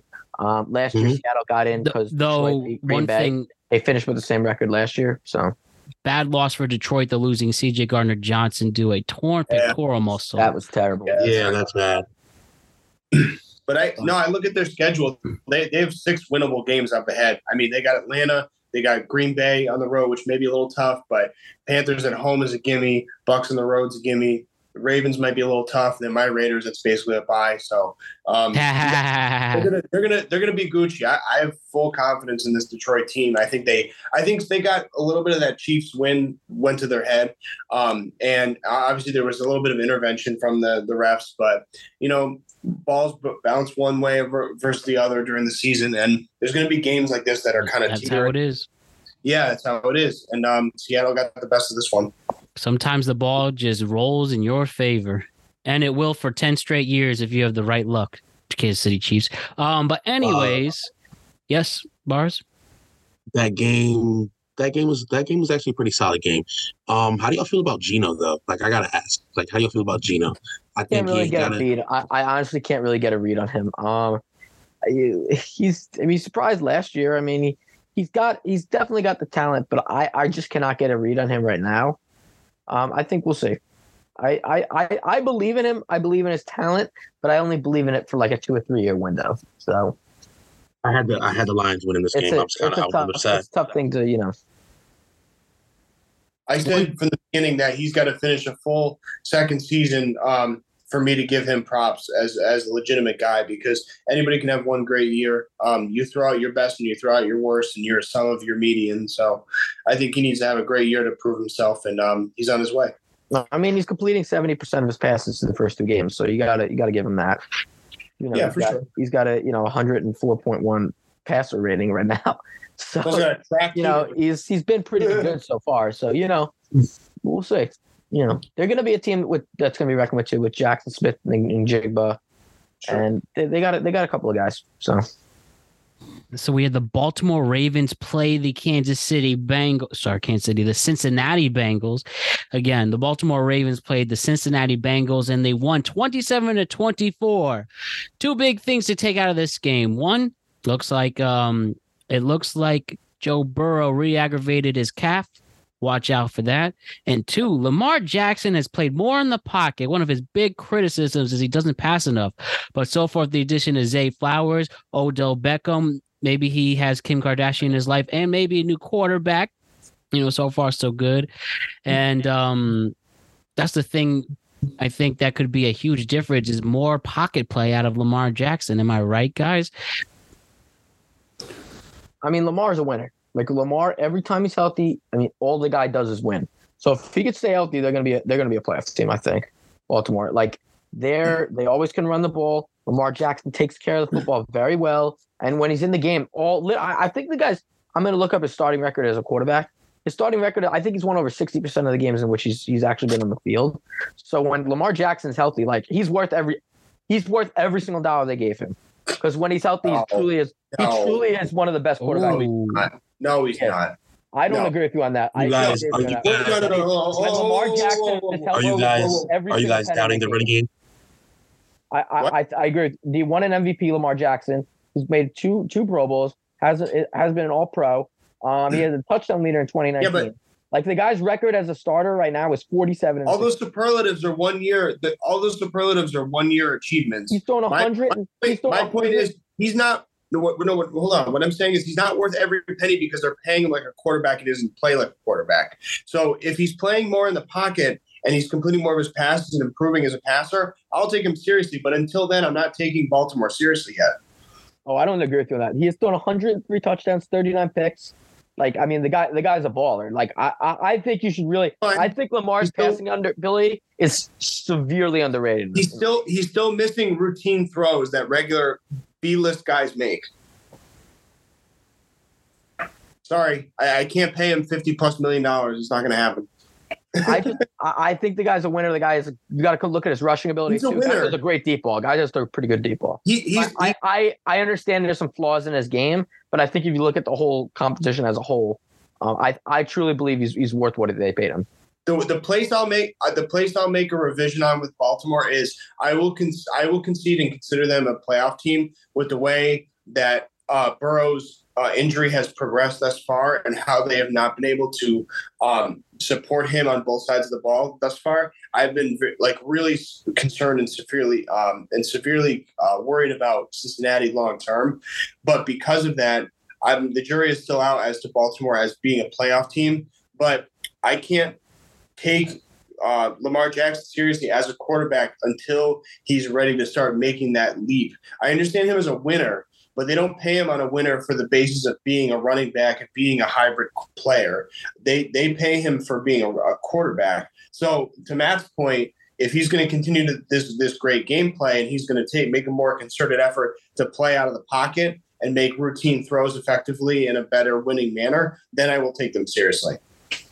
I mean, he also has the second highest completion percentage in the league. He's thrown, he completed 75% of his passes. He's this year. checking down. So he clearly has the ability to do it. He just has Sure. to show that more as the season progresses. right. There you go. Losing J.K. Dobbins didn't hurt their rush game. Yeah. And that give credit to the Jim Harbaugh on that offensive line holding it down. But um, I mean, I think starting you also got to see a full year of him healthy because, like, you know, when last year they were an 8 and 14 before he got hurt. In Yeah. Oh, I give I give him a I give him a mulligan for last year. They were they were riddled by injuries, and, and I said that as well. But he also had the remainder of that year to improve on his on his on his on his arm, and he didn't. Yeah, also, I mean, he could have came back a little earlier from that injury. So, like, I mean, Right. Like I said last year, I mean, if he's fully healthy, I mean, I I, I truly believe he's one of the, the better quarterback, best quarterbacks. And, and you're fully right. With the receiving corps now, they got Nelson Agholor, Zay Flowers, Mark Andrews, Odell Beckham. They still got Rashod Bateman. Like they got they got people to throw the ball to. You know what Yep. I'm saying? So Yep. yeah, They're all in. he's going All to be in in. the playoffs.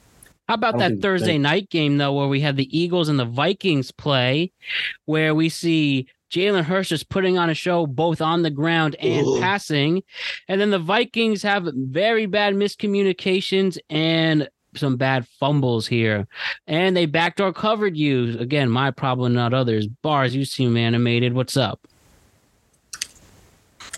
Called this game. I called this game. This remember, you go back.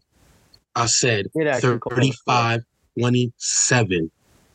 I think 35 27. It was, It was 34 28. That was pretty close. That was pretty close. I, I, I, he, did, he did say that.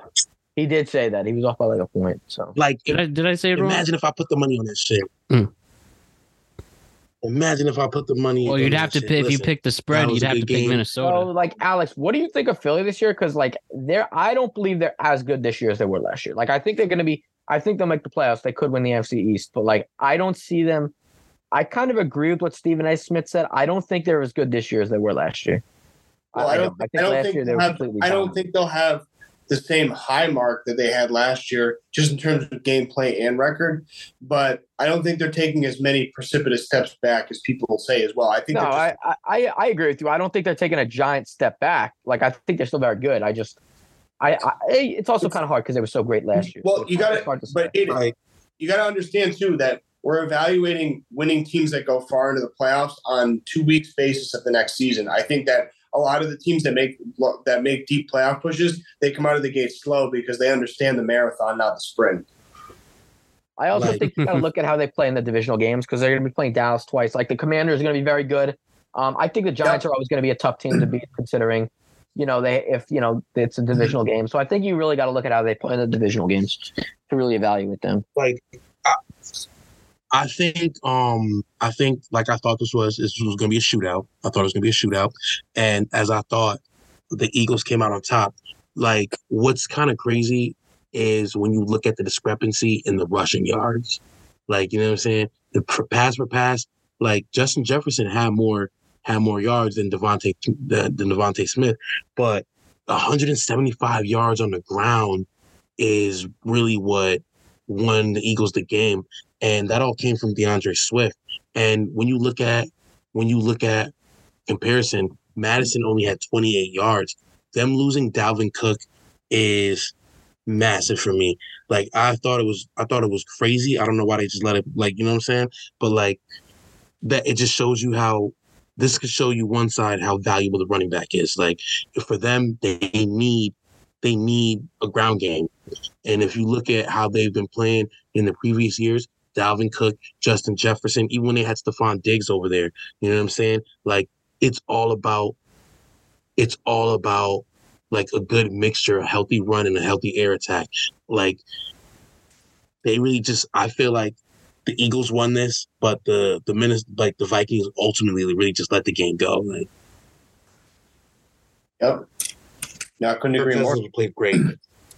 Kirk Cousins played great. He had way more yards in the air than than Jalen Hurts. DeAndre Swift murdered them on the ground. All right. Keeping the tradition going. The Titans and the Chargers go into overtime. The Titans get their first victory of the season and they win 27 24, making a push. My question for you guys Justin Herbert, under his performance of the game, a little underwhelming. Are we going to say that he is her bum instead of her Herbert? Is he underachieving? Is he a bit overrated? And in the opportunity where he could have really made a statement, he did not step up, losing on the road in uh against the Tennessee Titans. What do you think about Justin Herbert's play in here? Yeah, put that nickname on him. Put that nickname on him. Yeah, Her he's bum? a bum right now. Shameful. Shameful. Yeah, Shame I was out, him. I was out here. I was out here trumpeting Herbert every week, Me too. basically sucking him off if he wasn't in the AFC West. Um, but but I gotta say, I got I gotta call him to the carpet. Um, we we were we spent the last two years basically um uh the uh what the hell's the coach's name for uh, Brandon Staley. Brandon Staley. Brandon Staley. We were blaming Brandon Staley, blaming this coaching staff after Anthony Lynn left, and saying that's what's holding Herbert back and this and that. This offense has had the firepower. They're loaded. They're ready to roll. No, he he he blew it in the second half of that Jacksonville playoff game, and we blamed it on the coach. Now we're we're stumbling into next year, and it's 0 2. They should have had beaten this Tennessee team, no questions asked. I had Tennessee on a downturn this year. They don't have an offense to speak of. They don't have a defense to speak of. This was a game for the gimme. I don't care if it went to overtime. You close that deal. And the reality is that the Chargers have to bounce back to justify what they're paying Herbert and what they claim to make him out to be. I think that on pen on pen and paper, I think that this roster is good enough to hang with almost anybody, especially in the AFC. And there's no reason that they should have lost this game against Tennessee. Uh, why did they have no Austin Ekeler? Because he's hurt. And that yeah, okay, boom. That's a big glaring like hole for so like Austin year, too, Ekeler. Austin Ekeler carries that fucking team like on his back, like he does his weights in his training program. Like that man is a beast. Like literally in the air, on the ground. Austin Ekeler is one of those Christian McCaffrey type backs, and he's just gonna do all the dirty work for you. And it kind of like I say that it's not that it's not more so that the Titans won this game. It's more so that they didn't have Austin Ekeler, and Derrick Henry's still a game. So You're not you're not putting any blame on on Herbert for losing this game. oh hell yeah, oh yeah yeah, hell, oh yeah hell yeah hell yeah. Her bum, I mean, still bum. I wouldn't. I Yeah. wouldn't go that Mhm. far. But Because I, am gonna put because blame on Ekeler- him. I'm gonna put blame on him. because Ekeler was Ekeler was preserving himself all last season in, in hopes of a contract. So he was pretty much out of the lineup, even though he was really playing. And the reality is, they still made the playoffs and still had a huge lead going into the second half against Jacksonville, and they blew it. I mean, I, I wouldn't honestly say that. I mean, the guy threw for 305 yards, two touchdowns, so it wasn't his fault. He didn't make any bad plays. Yeah. backbreaking plays. Um, I think Keenan that Allen he, and Mike Williams had big you know, I, I don't necessarily agree with that. I, I think he's getting hurt by poor coaching. To be honest with you, I think he is. But like that being said, like you got to win some of these close games. So I mean, it is on the quarterback, but and quarterback Yeah. wins are a stat. So. If you're that guy, if you're the SoFi commercial and the Subway commercial, No, I, I, I don't I don't disagree No with his numbers his numbers have been pretty good the first two weeks. It's it's his more- numbers are modest. They're modest. That's like what I would expect from Carr, honestly. I don't know. I guess we just have two different sets of expectations with Herbert. I mean, but like, no, I, I can see what you're saying. No, I mean, you are paying him to be a superstar quarterback. You expect him to win these tight games versus Tennessee. Right. Should they should be Tennessee? I agree with you on that. I agree with you on that. But I mean, they're pretty much a um, the game team. versus Miami, I don't necessarily put too much stock into. I feel like that was just a tremendous too. performance from Tua because he threw for almost 500 yards. Right. So I don't really put too much stock in that game. I, I, I, if you want to put stock into this game, I agree with you on that. There should be Tennessee. Well, Yeah. it should be alarming. I don't, dis- I don't disagree with you on that. Yeah, they should have crushed these boys legitimately to me. And I said I said that. I I chose the Chargers going into this one. Um that and I thought that the Chargers would have a bounce back game. Um, and for the most part, like, yeah, Herbert was decent. I'm not gonna I'm not gonna sit it. I'm not gonna sit here and and and lie about it. But Ryan Tannehill managed his game better, and he actually was the one to have the comeback, like Matt called, have the bounce back victory. Um, Derrick Henry was immaculate. You know, he does that. Uh, but like in the in the long run, this is a team that shouldn't have shouldn't be down 0-2 right now. Like you said, it is on the quarterback to win these close ass games. Like, you know what I'm saying? You gotta go out there and will will that shit. Speaking of wills, Will Levis is now single. If you saw that, saw that. There's a very attractive former girlfriend, and um, if you guys believe in yourself, you got a shot.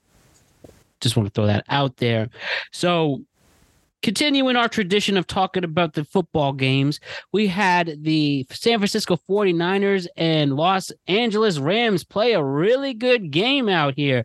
Ultimately, ultimate it was back and forth throughout. San Francisco takes the victory, but watch out for the Los Angeles Rams. Somehow, like you said, Puka Nacua is uh turning into possibly a top receiver in this league.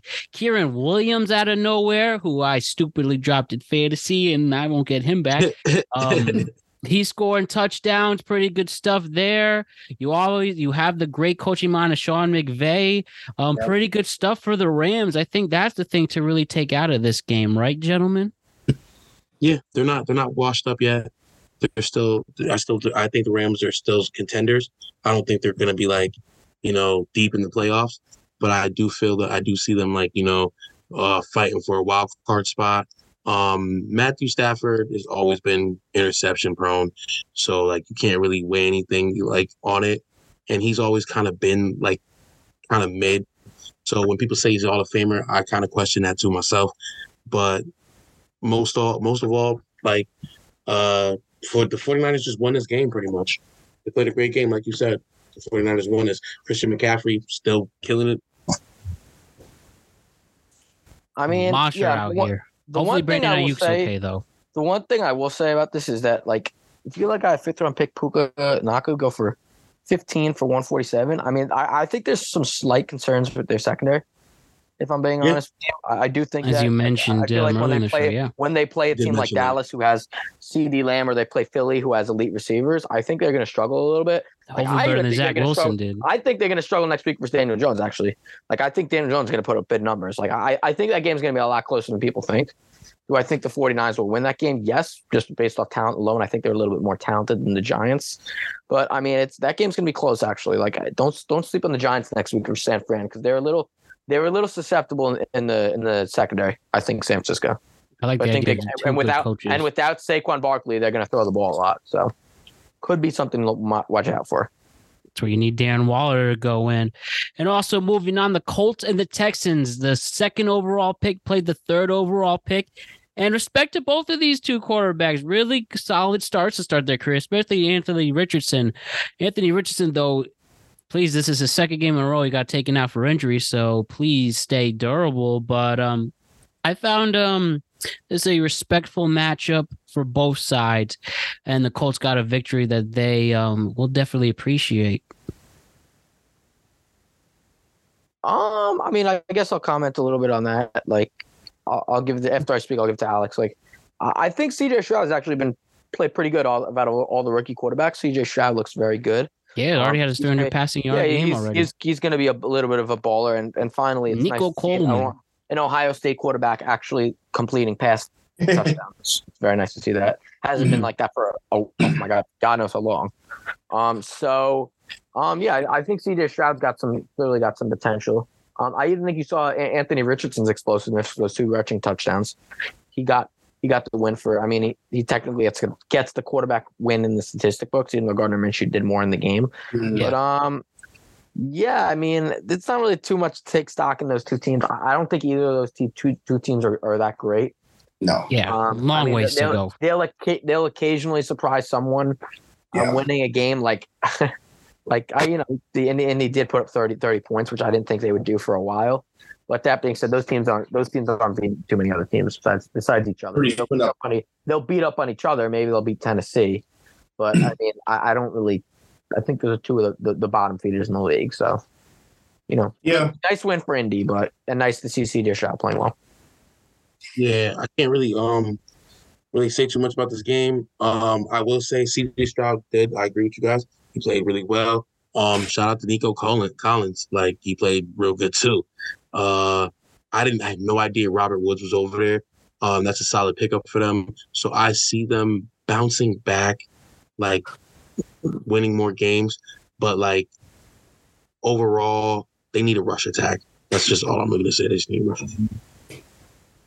Yeah. Insane. Yeah, Jonathan Taylor is going to continue to be, you know, the elephant in the room, especially if this team actually does make a little bit of noise this year. I mean, I still think that both teams are bottom feeders in the AFC. Um, this is the worst division in football. But um, Oh, I think, I think, honestly, like, spoiler alert, I think Gardner Minshew's not necessarily playing for a backup. I think he's playing for a revival, a new uh, career position in another in another city. I think that I take him on the Jets. Let me tell you, I take him on the Jets. Yeah. Uh, if it's not the Jets, it's um, it could be you know with Oakland because it's a matter of time. I'm checking my watch, my invitation Oakland. that uh that Garoppolo gets hurt, that Garoppolo gets hurt, or it could be in Denver. You know, it just it's just a matter of where he fits. So I think that he's still playing and vying for um, a starting position somewhere in the league. I think he's good enough to do so, and that's kind of my hot take, kind of takeaway from this game. Look at that. And the final game to discuss is the Kansas City Chiefs playing the Jacksonville Jaguars. I hope you bet Yep. the under in this game. Uh, Jones and Kelsey came back. Chiefs did make mistakes, but the Jaguars could not capitalize it. Pretty good stuff in a mid game, but I thought it would be more explosive between these two franchises. And I really thought they'd have points. But what are you going to do? How did we think about this game in this playoff rematch? Which should have been a primetime game, by the way. I don't know why Should they have played it at one. Agreed. Too early to flex it. That's why.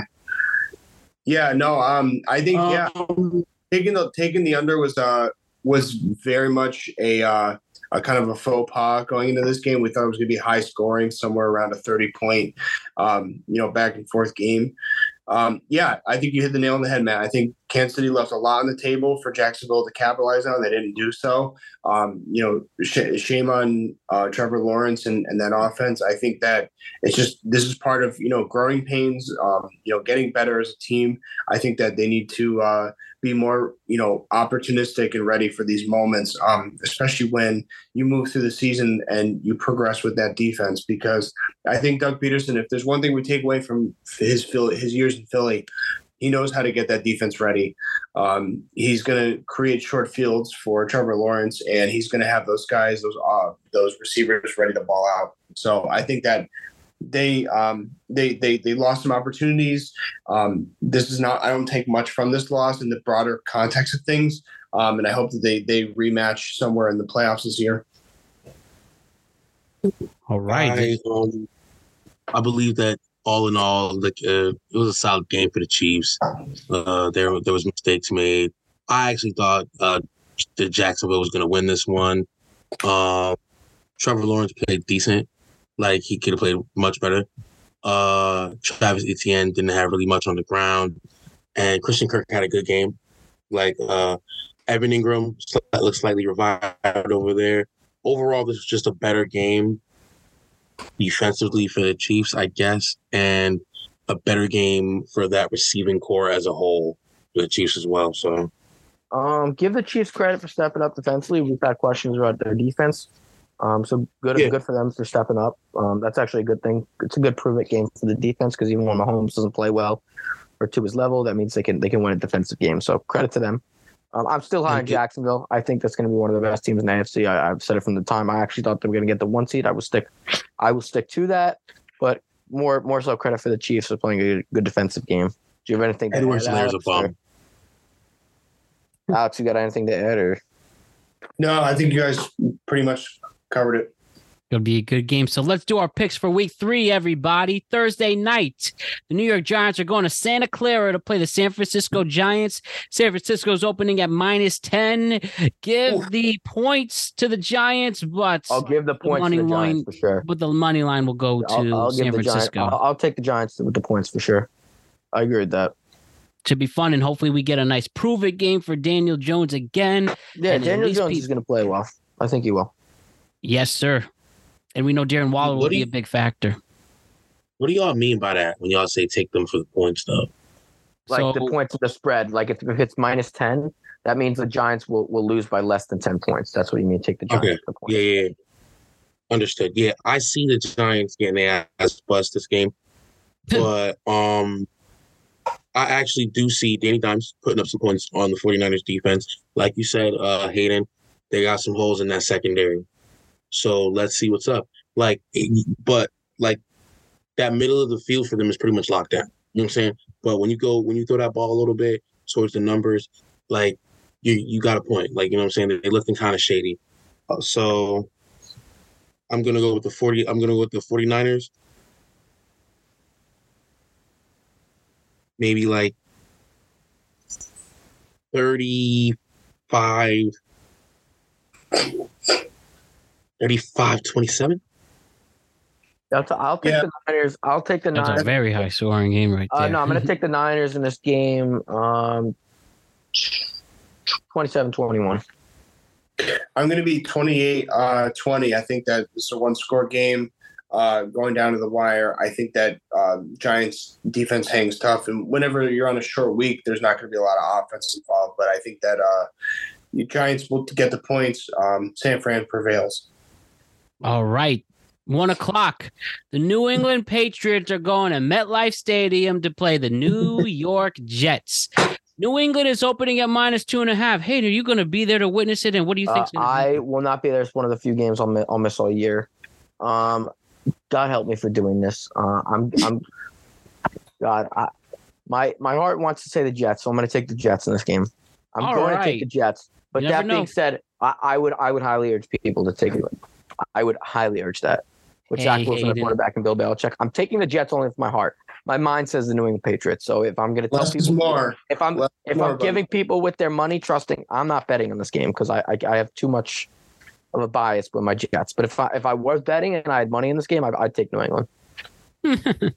hey man, the best spread of all time is the New England Patriots in the in Super Bowl 42. We're 14 point favorites against the Giants, and we know what happens. 20, 20, 20 to 17, New England. 24 to 17. Uh, uh, New York. 24 to 17. Wow, Interesting. Okay. points left. We are going with the Patriots I on this like one. They're going is to gonna win this and hit pick the six. points. I'm going to hit the points I with that think one. uh, Sauce Gardner gets a pick six. Uh, they would have had a pick six. It's not for that BS Franklin Meyer, John Franklin Myers roughing the passer call, which he seems like he gets every roughing the passer call called in him. AFM, stop it. They ain't got nobody in Um, that receiving corps that's gonna burn Sauce. So yeah. Knock it All off. right. Two teams that both have helmed Baltimore's that are home. The Indianapolis Colts are going to play the Baltimore Ravens. Baltimore's opening at minus eight. And I'll you take know what? Baltimore. I'll take Baltimore with the spread and the with the money line and the spread. Same here. Yeah, I'm, I'm with you. Um, I got them winning at least by two touchdowns. I got 28 14. I'm gonna chuck up that 28-14 for the Ravens too. Okay. Tennessee Titans are playing the Cleveland Browns at Cleveland. Cleveland opening at minus three. Give me the Tennessee Titans with the upset. With the points as well. Three, you said? Wait, what was the game again? Tennessee versus uh, who? Tennessee versus Cleveland, and it's a Uh, minus I'll take three ten, for I'll take ten. I'll take Tennessee with for this game. Uh, I'll take Tennessee with the money line on the spread. I will take Cleveland at home, outright win without the points. So I'm going to go somewhere like 20 to 18. I'll take Cleveland in this game. Uh, I'll take Tennessee in this game. Uh, same score as last week. I think they're going to win 27-24 again. Uh, I mean, I- Tennessee, Tennessee, Tennessee. I mean. I got uh I got I got Tennessee uh I got Tennessee taking this one too. Um 21-17. Um uh D Hop has a good has a solid game. Straight beast ass game. That's what I'm predicting. The Denver Broncos are going to Miami. Miami has a home opener here. Miami opening at minus six and a half. And I think they're going to win this game and they're going to get the points. And Broncos are going to be 0 3 in the Sean Oh. Payton era. This is going to surprise people. I'm going to take Denver in this game. I'm going to take Denver uh 31 I think I'm going to take Denver 31-28. Oh, man. That'd be Surprising. I'm gonna take. I'm going to take Denver and I'm going to take Denver with the, the money line and and Denver with the spread. So I I think that's I I think I think Denver's going to surprise people this week. I think Miami's going to come back down to earth. I'm gonna take I'm gonna take Denver on this one as well. 24-27. 27-24, you mean? Yeah. 27-24. Yeah, I'm Uh, somewhere. I'm somewhere in that range. I'm a little lower because I have less faith in this offense by the week with Denver. Um, I'm going to go 24-21 Denver. I've got three people picking Denver or Miami. We got a lot of ballsy people in this group. Really, man? You guys really think that, huh?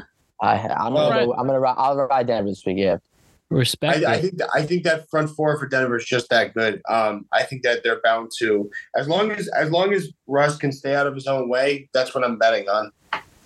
All right. We have the Buffalo Bills going up against the Washington Commanders. Here is a Super Bowl rematch right here. Buffalo opening at minus six and a half.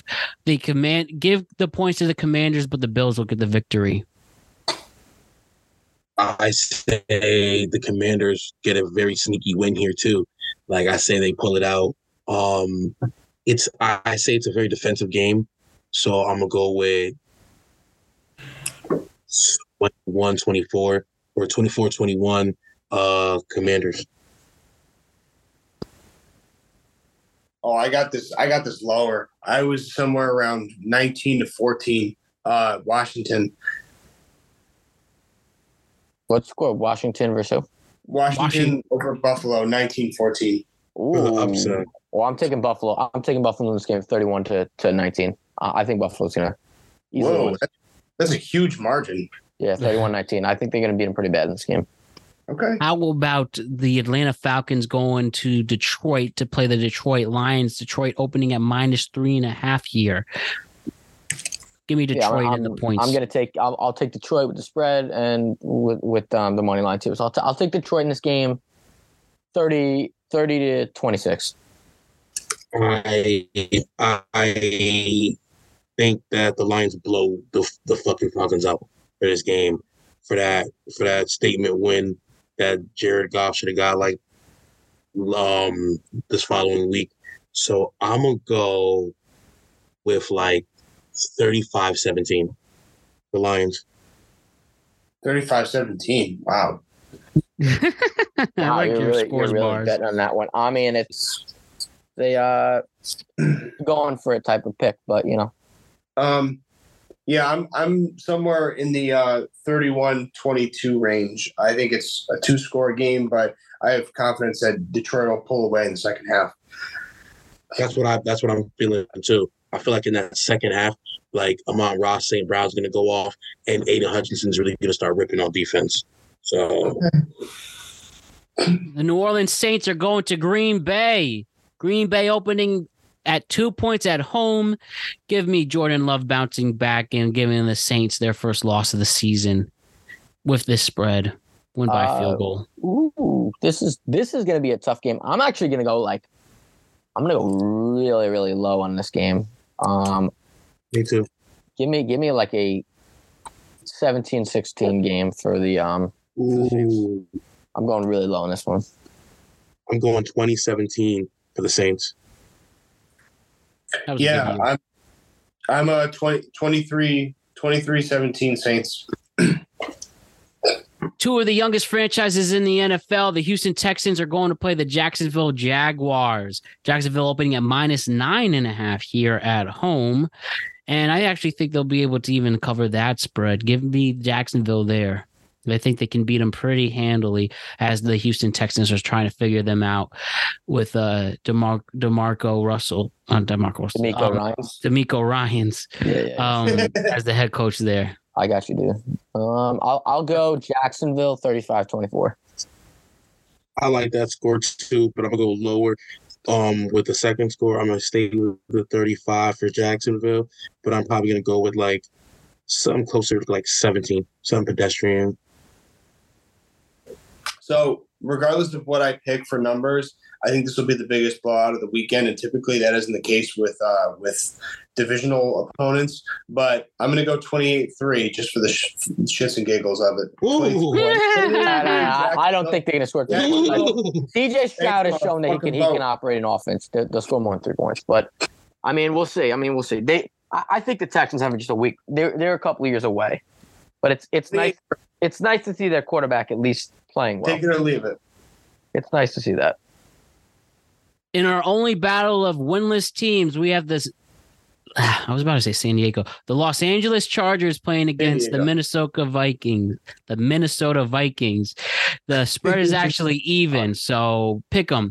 What are we God, these teams are the two biggest choke artists. Um, I know. I I'll take I'll t- I guess I'll I guess I'll take San Diego somehow winning a. I don't even know. I I don't even right. want to pick this game, but give me San Diego. I don't think it's gonna be a close game. I think one of these teams is gonna blow the other one out. So I'll take it like San Diego thirty to to sixteen. That- That's no, LA. It's thirty to sixteen over Minnesota. I got um. Go ahead, Bars. No, no, no. Go, go, go, go. I was talking out I was gonna, I, I'm kind of in the same vein. I think this is like do or die for the Chargers. So I got San Diego 35 16. I'm gonna go with the Vikings on this one, and Brandon Staley will be the first coach to get the hot seat. And um, yeah, oh, he's gone. If they lose this there. week, he may be gone. Actually, Yo, 33 That's not even 35 Charger. Kellen 35, Moore 30, gets the uh, head coaching position if that Po- happens. possibly, yeah. I wouldn't be shocked. There's big teeth in his forehead. I think this is a high scoring game. 30, 35 33 Chargers. All right, I'm the only one with Minnesota there. Interesting. So we have the Carolina Panthers going up against the Seattle Seahawks. Seattle opening at minus five and a half. Give me Seattle with the spread and the victory. Um, I think it's going to come down to a last second field goal. I actually think Bryce Young is going to. I think Bryce Young is improving. Not to not to say that I think Bryce Young's a good quarterback. I I I, I do think he's improved a lot. So I'll, I'll take the um. Give me the Seahawks. 28 24. I'll say this shit like 31 14. Maybe 7. 31 7 Boy, you really think you really think oh 31 7. Okay. Uh, that that's fair. Seahawks. 31 Is this- 17 Seahawks. Is this in Carolina or is it in uh, Seattle? Seattle. Seattle. Oh, I got Seattle. Seattle routing them. I was gonna say if it was in Carolina, I would say it was a close game with a walk off or something. But um, no, I expect Seattle to ha- take care of business at home. Um, I'm gonna say 24-10. DK Metcalf get a big game. Okay. Watch out for DK Metcalf, everybody. We have the Dallas Cowboys going to Arizona, opening at minus 12. Very steep spreads in this game. What's going to happen here? Uh, give me Dallas with the risky spread of 12 points. They'll win by two touchdowns against Arizona. Yo. Yo, call me a fucking moron, bro. Give me Or on 24 17, the Cardinals. The 24 of okay. Oh man, that'll be I'll do that for the sake of Cowboy fans being embarrassed. Um, I got Dallas winning, but Arizona's going to cover the spread. I think that they're feisty and resilient enough. They'll keep this game relatively close. And every time people build confidence in um, Dallas, they they just let you down. So I think they're going to come back to earth a little bit. This Oh, is no, gonna I be got- one of those I, I, I got Dallas I'm winning telling this you. game. I got Dallas winning this game 35 to 17. So Good for you. Mamma mia.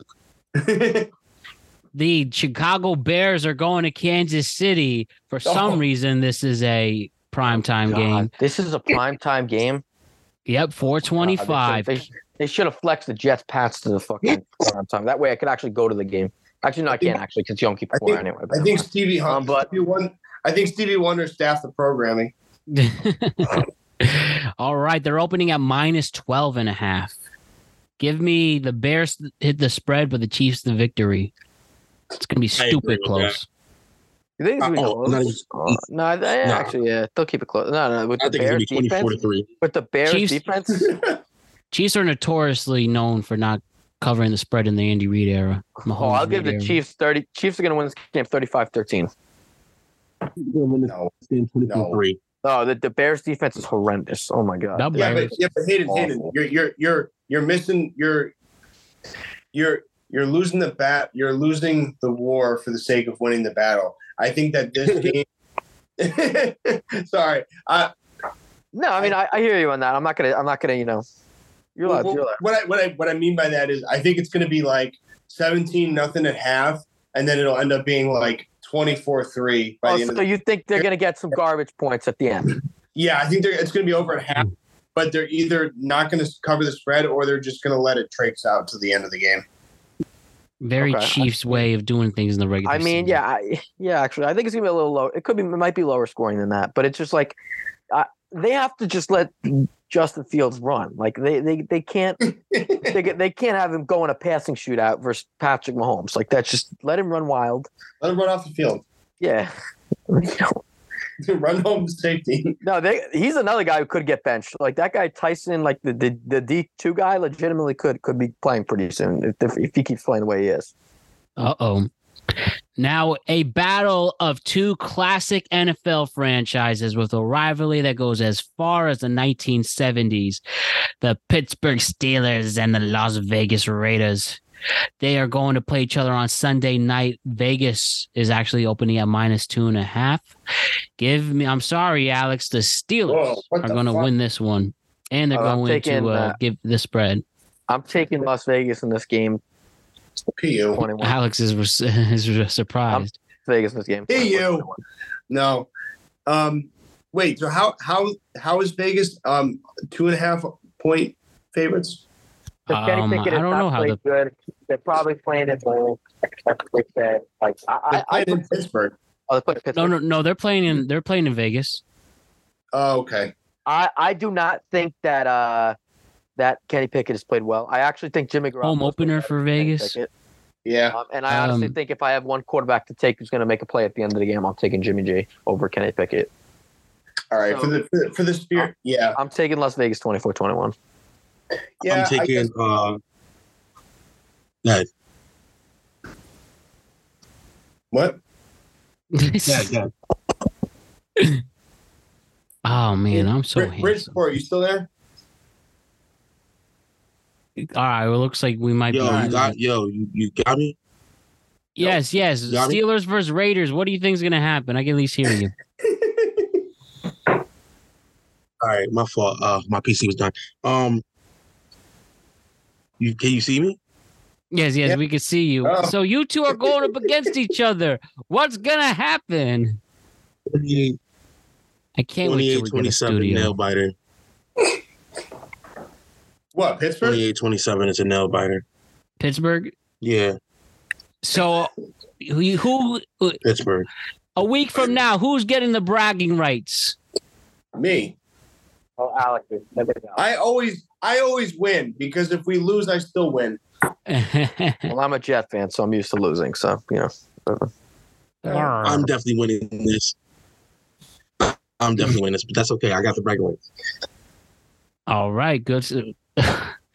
oh man, what's going on with the screen? All right, two more games quickly. Monday night we have another doubleheader for some reason. We have the Philadelphia Eagles going against the Tampa Bay Buccaneers, Ew. Philly opening at minus five. I'm going to shock people, but so I'm taking Tampa in this game. Whoa. I'm going to take Tampa. I think Tampa's going to win this game. Ooh, I I actually think Tampa's going to win this game outright, 28-20. Give me the Eagles on the 20, points on this one. Whoa. Big. I, it's Oh, a big. thank you. That's a big. I'm going. I'm going for it there in this game. That's But big. I, that's big. I actually, I, I kind of believe in what the, the mojo and May, Baker Mayfield, and I think Philly hasn't overly impressed me. Take Tampa in this game. 28 35 Eagles. All 35. right. 38 35 35 28. And the final game to discuss the, a Super Bowl rematch. Oh, sorry. I'm sorry, Alex. um, I'm 20, 27, 21 Eagles.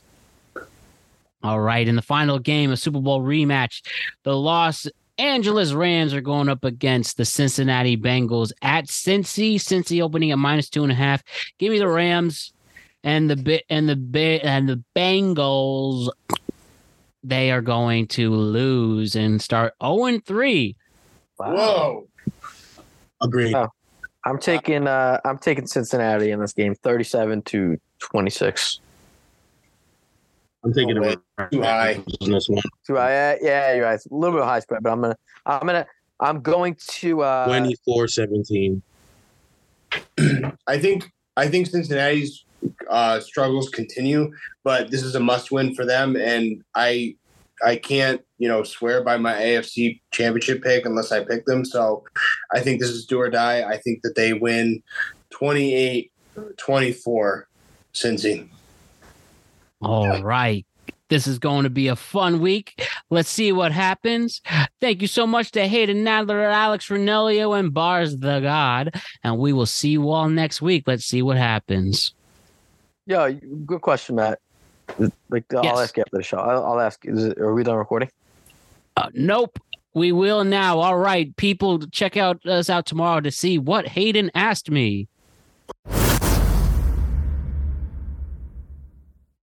Great job to my team for an awesome job on the show today. We will see what happens this Thursday, Sunday, and Monday. Should be a good time. Week three of the NFL. Gonna be a good one. Don't forget to like and subscribe to the Productive Conversations podcast on all podcasting platforms and YouTube. And don't forget to check out exclusive content regarding the show across all social media platforms. We're on Instagram at Productive Conversations Podcast, Twitter and X at ProdConvoPod. We're on TikTok at Productive Conversations and Facebook at Productive Conversations. So we will switch gears and talk about college football tomorrow. Talking about week three in that realm and look ahead to week four from Colorado and Colorado State's bloodbath. Absolute bloodbath with Colorado ending on top. It seems the Big Ten is really dominating the ranked teams and the top 25. Big Ten looking really, really good. We'll get into that. We'll talk about, again, some of the SEC struggles as some teams are having a hard time finding their footing and what is going on there. Is Alabama even a powerhouse? They beat the University of Southern Florida, yet it wasn't really convincing. So, what's going on over there? And we'll talk about some other headlines in the world of college football and have a lot of fun with it. So, you do not want to miss that. We are back tomorrow with a college football show, and we're introducing a new member of the team. His name is Nico. I texted him. He seems like a real good guy. He's Alex Renelia's friend who suggested us. And let's see if his excitement will result into amazing results on this show. I am confident it will be. So we're excited to have Nico join us, and it'll be a very good time. So we'll start his journey on the show tomorrow, and we'll talk all things college football. And then we're back on Friday with another non football show. We will do a tweet cap and talk about some of the crazy things happening in our world. You know, we have senators, you know, giving the oh, what is that over the pants, you know what, and getting caught at Beetlejuice. Uh, we have Stephen Avers, TO, and some other things to talk about. So it should be really, really good. So the tweet cap is back on Friday. I want to thank Hayden Nadler and Alex Renell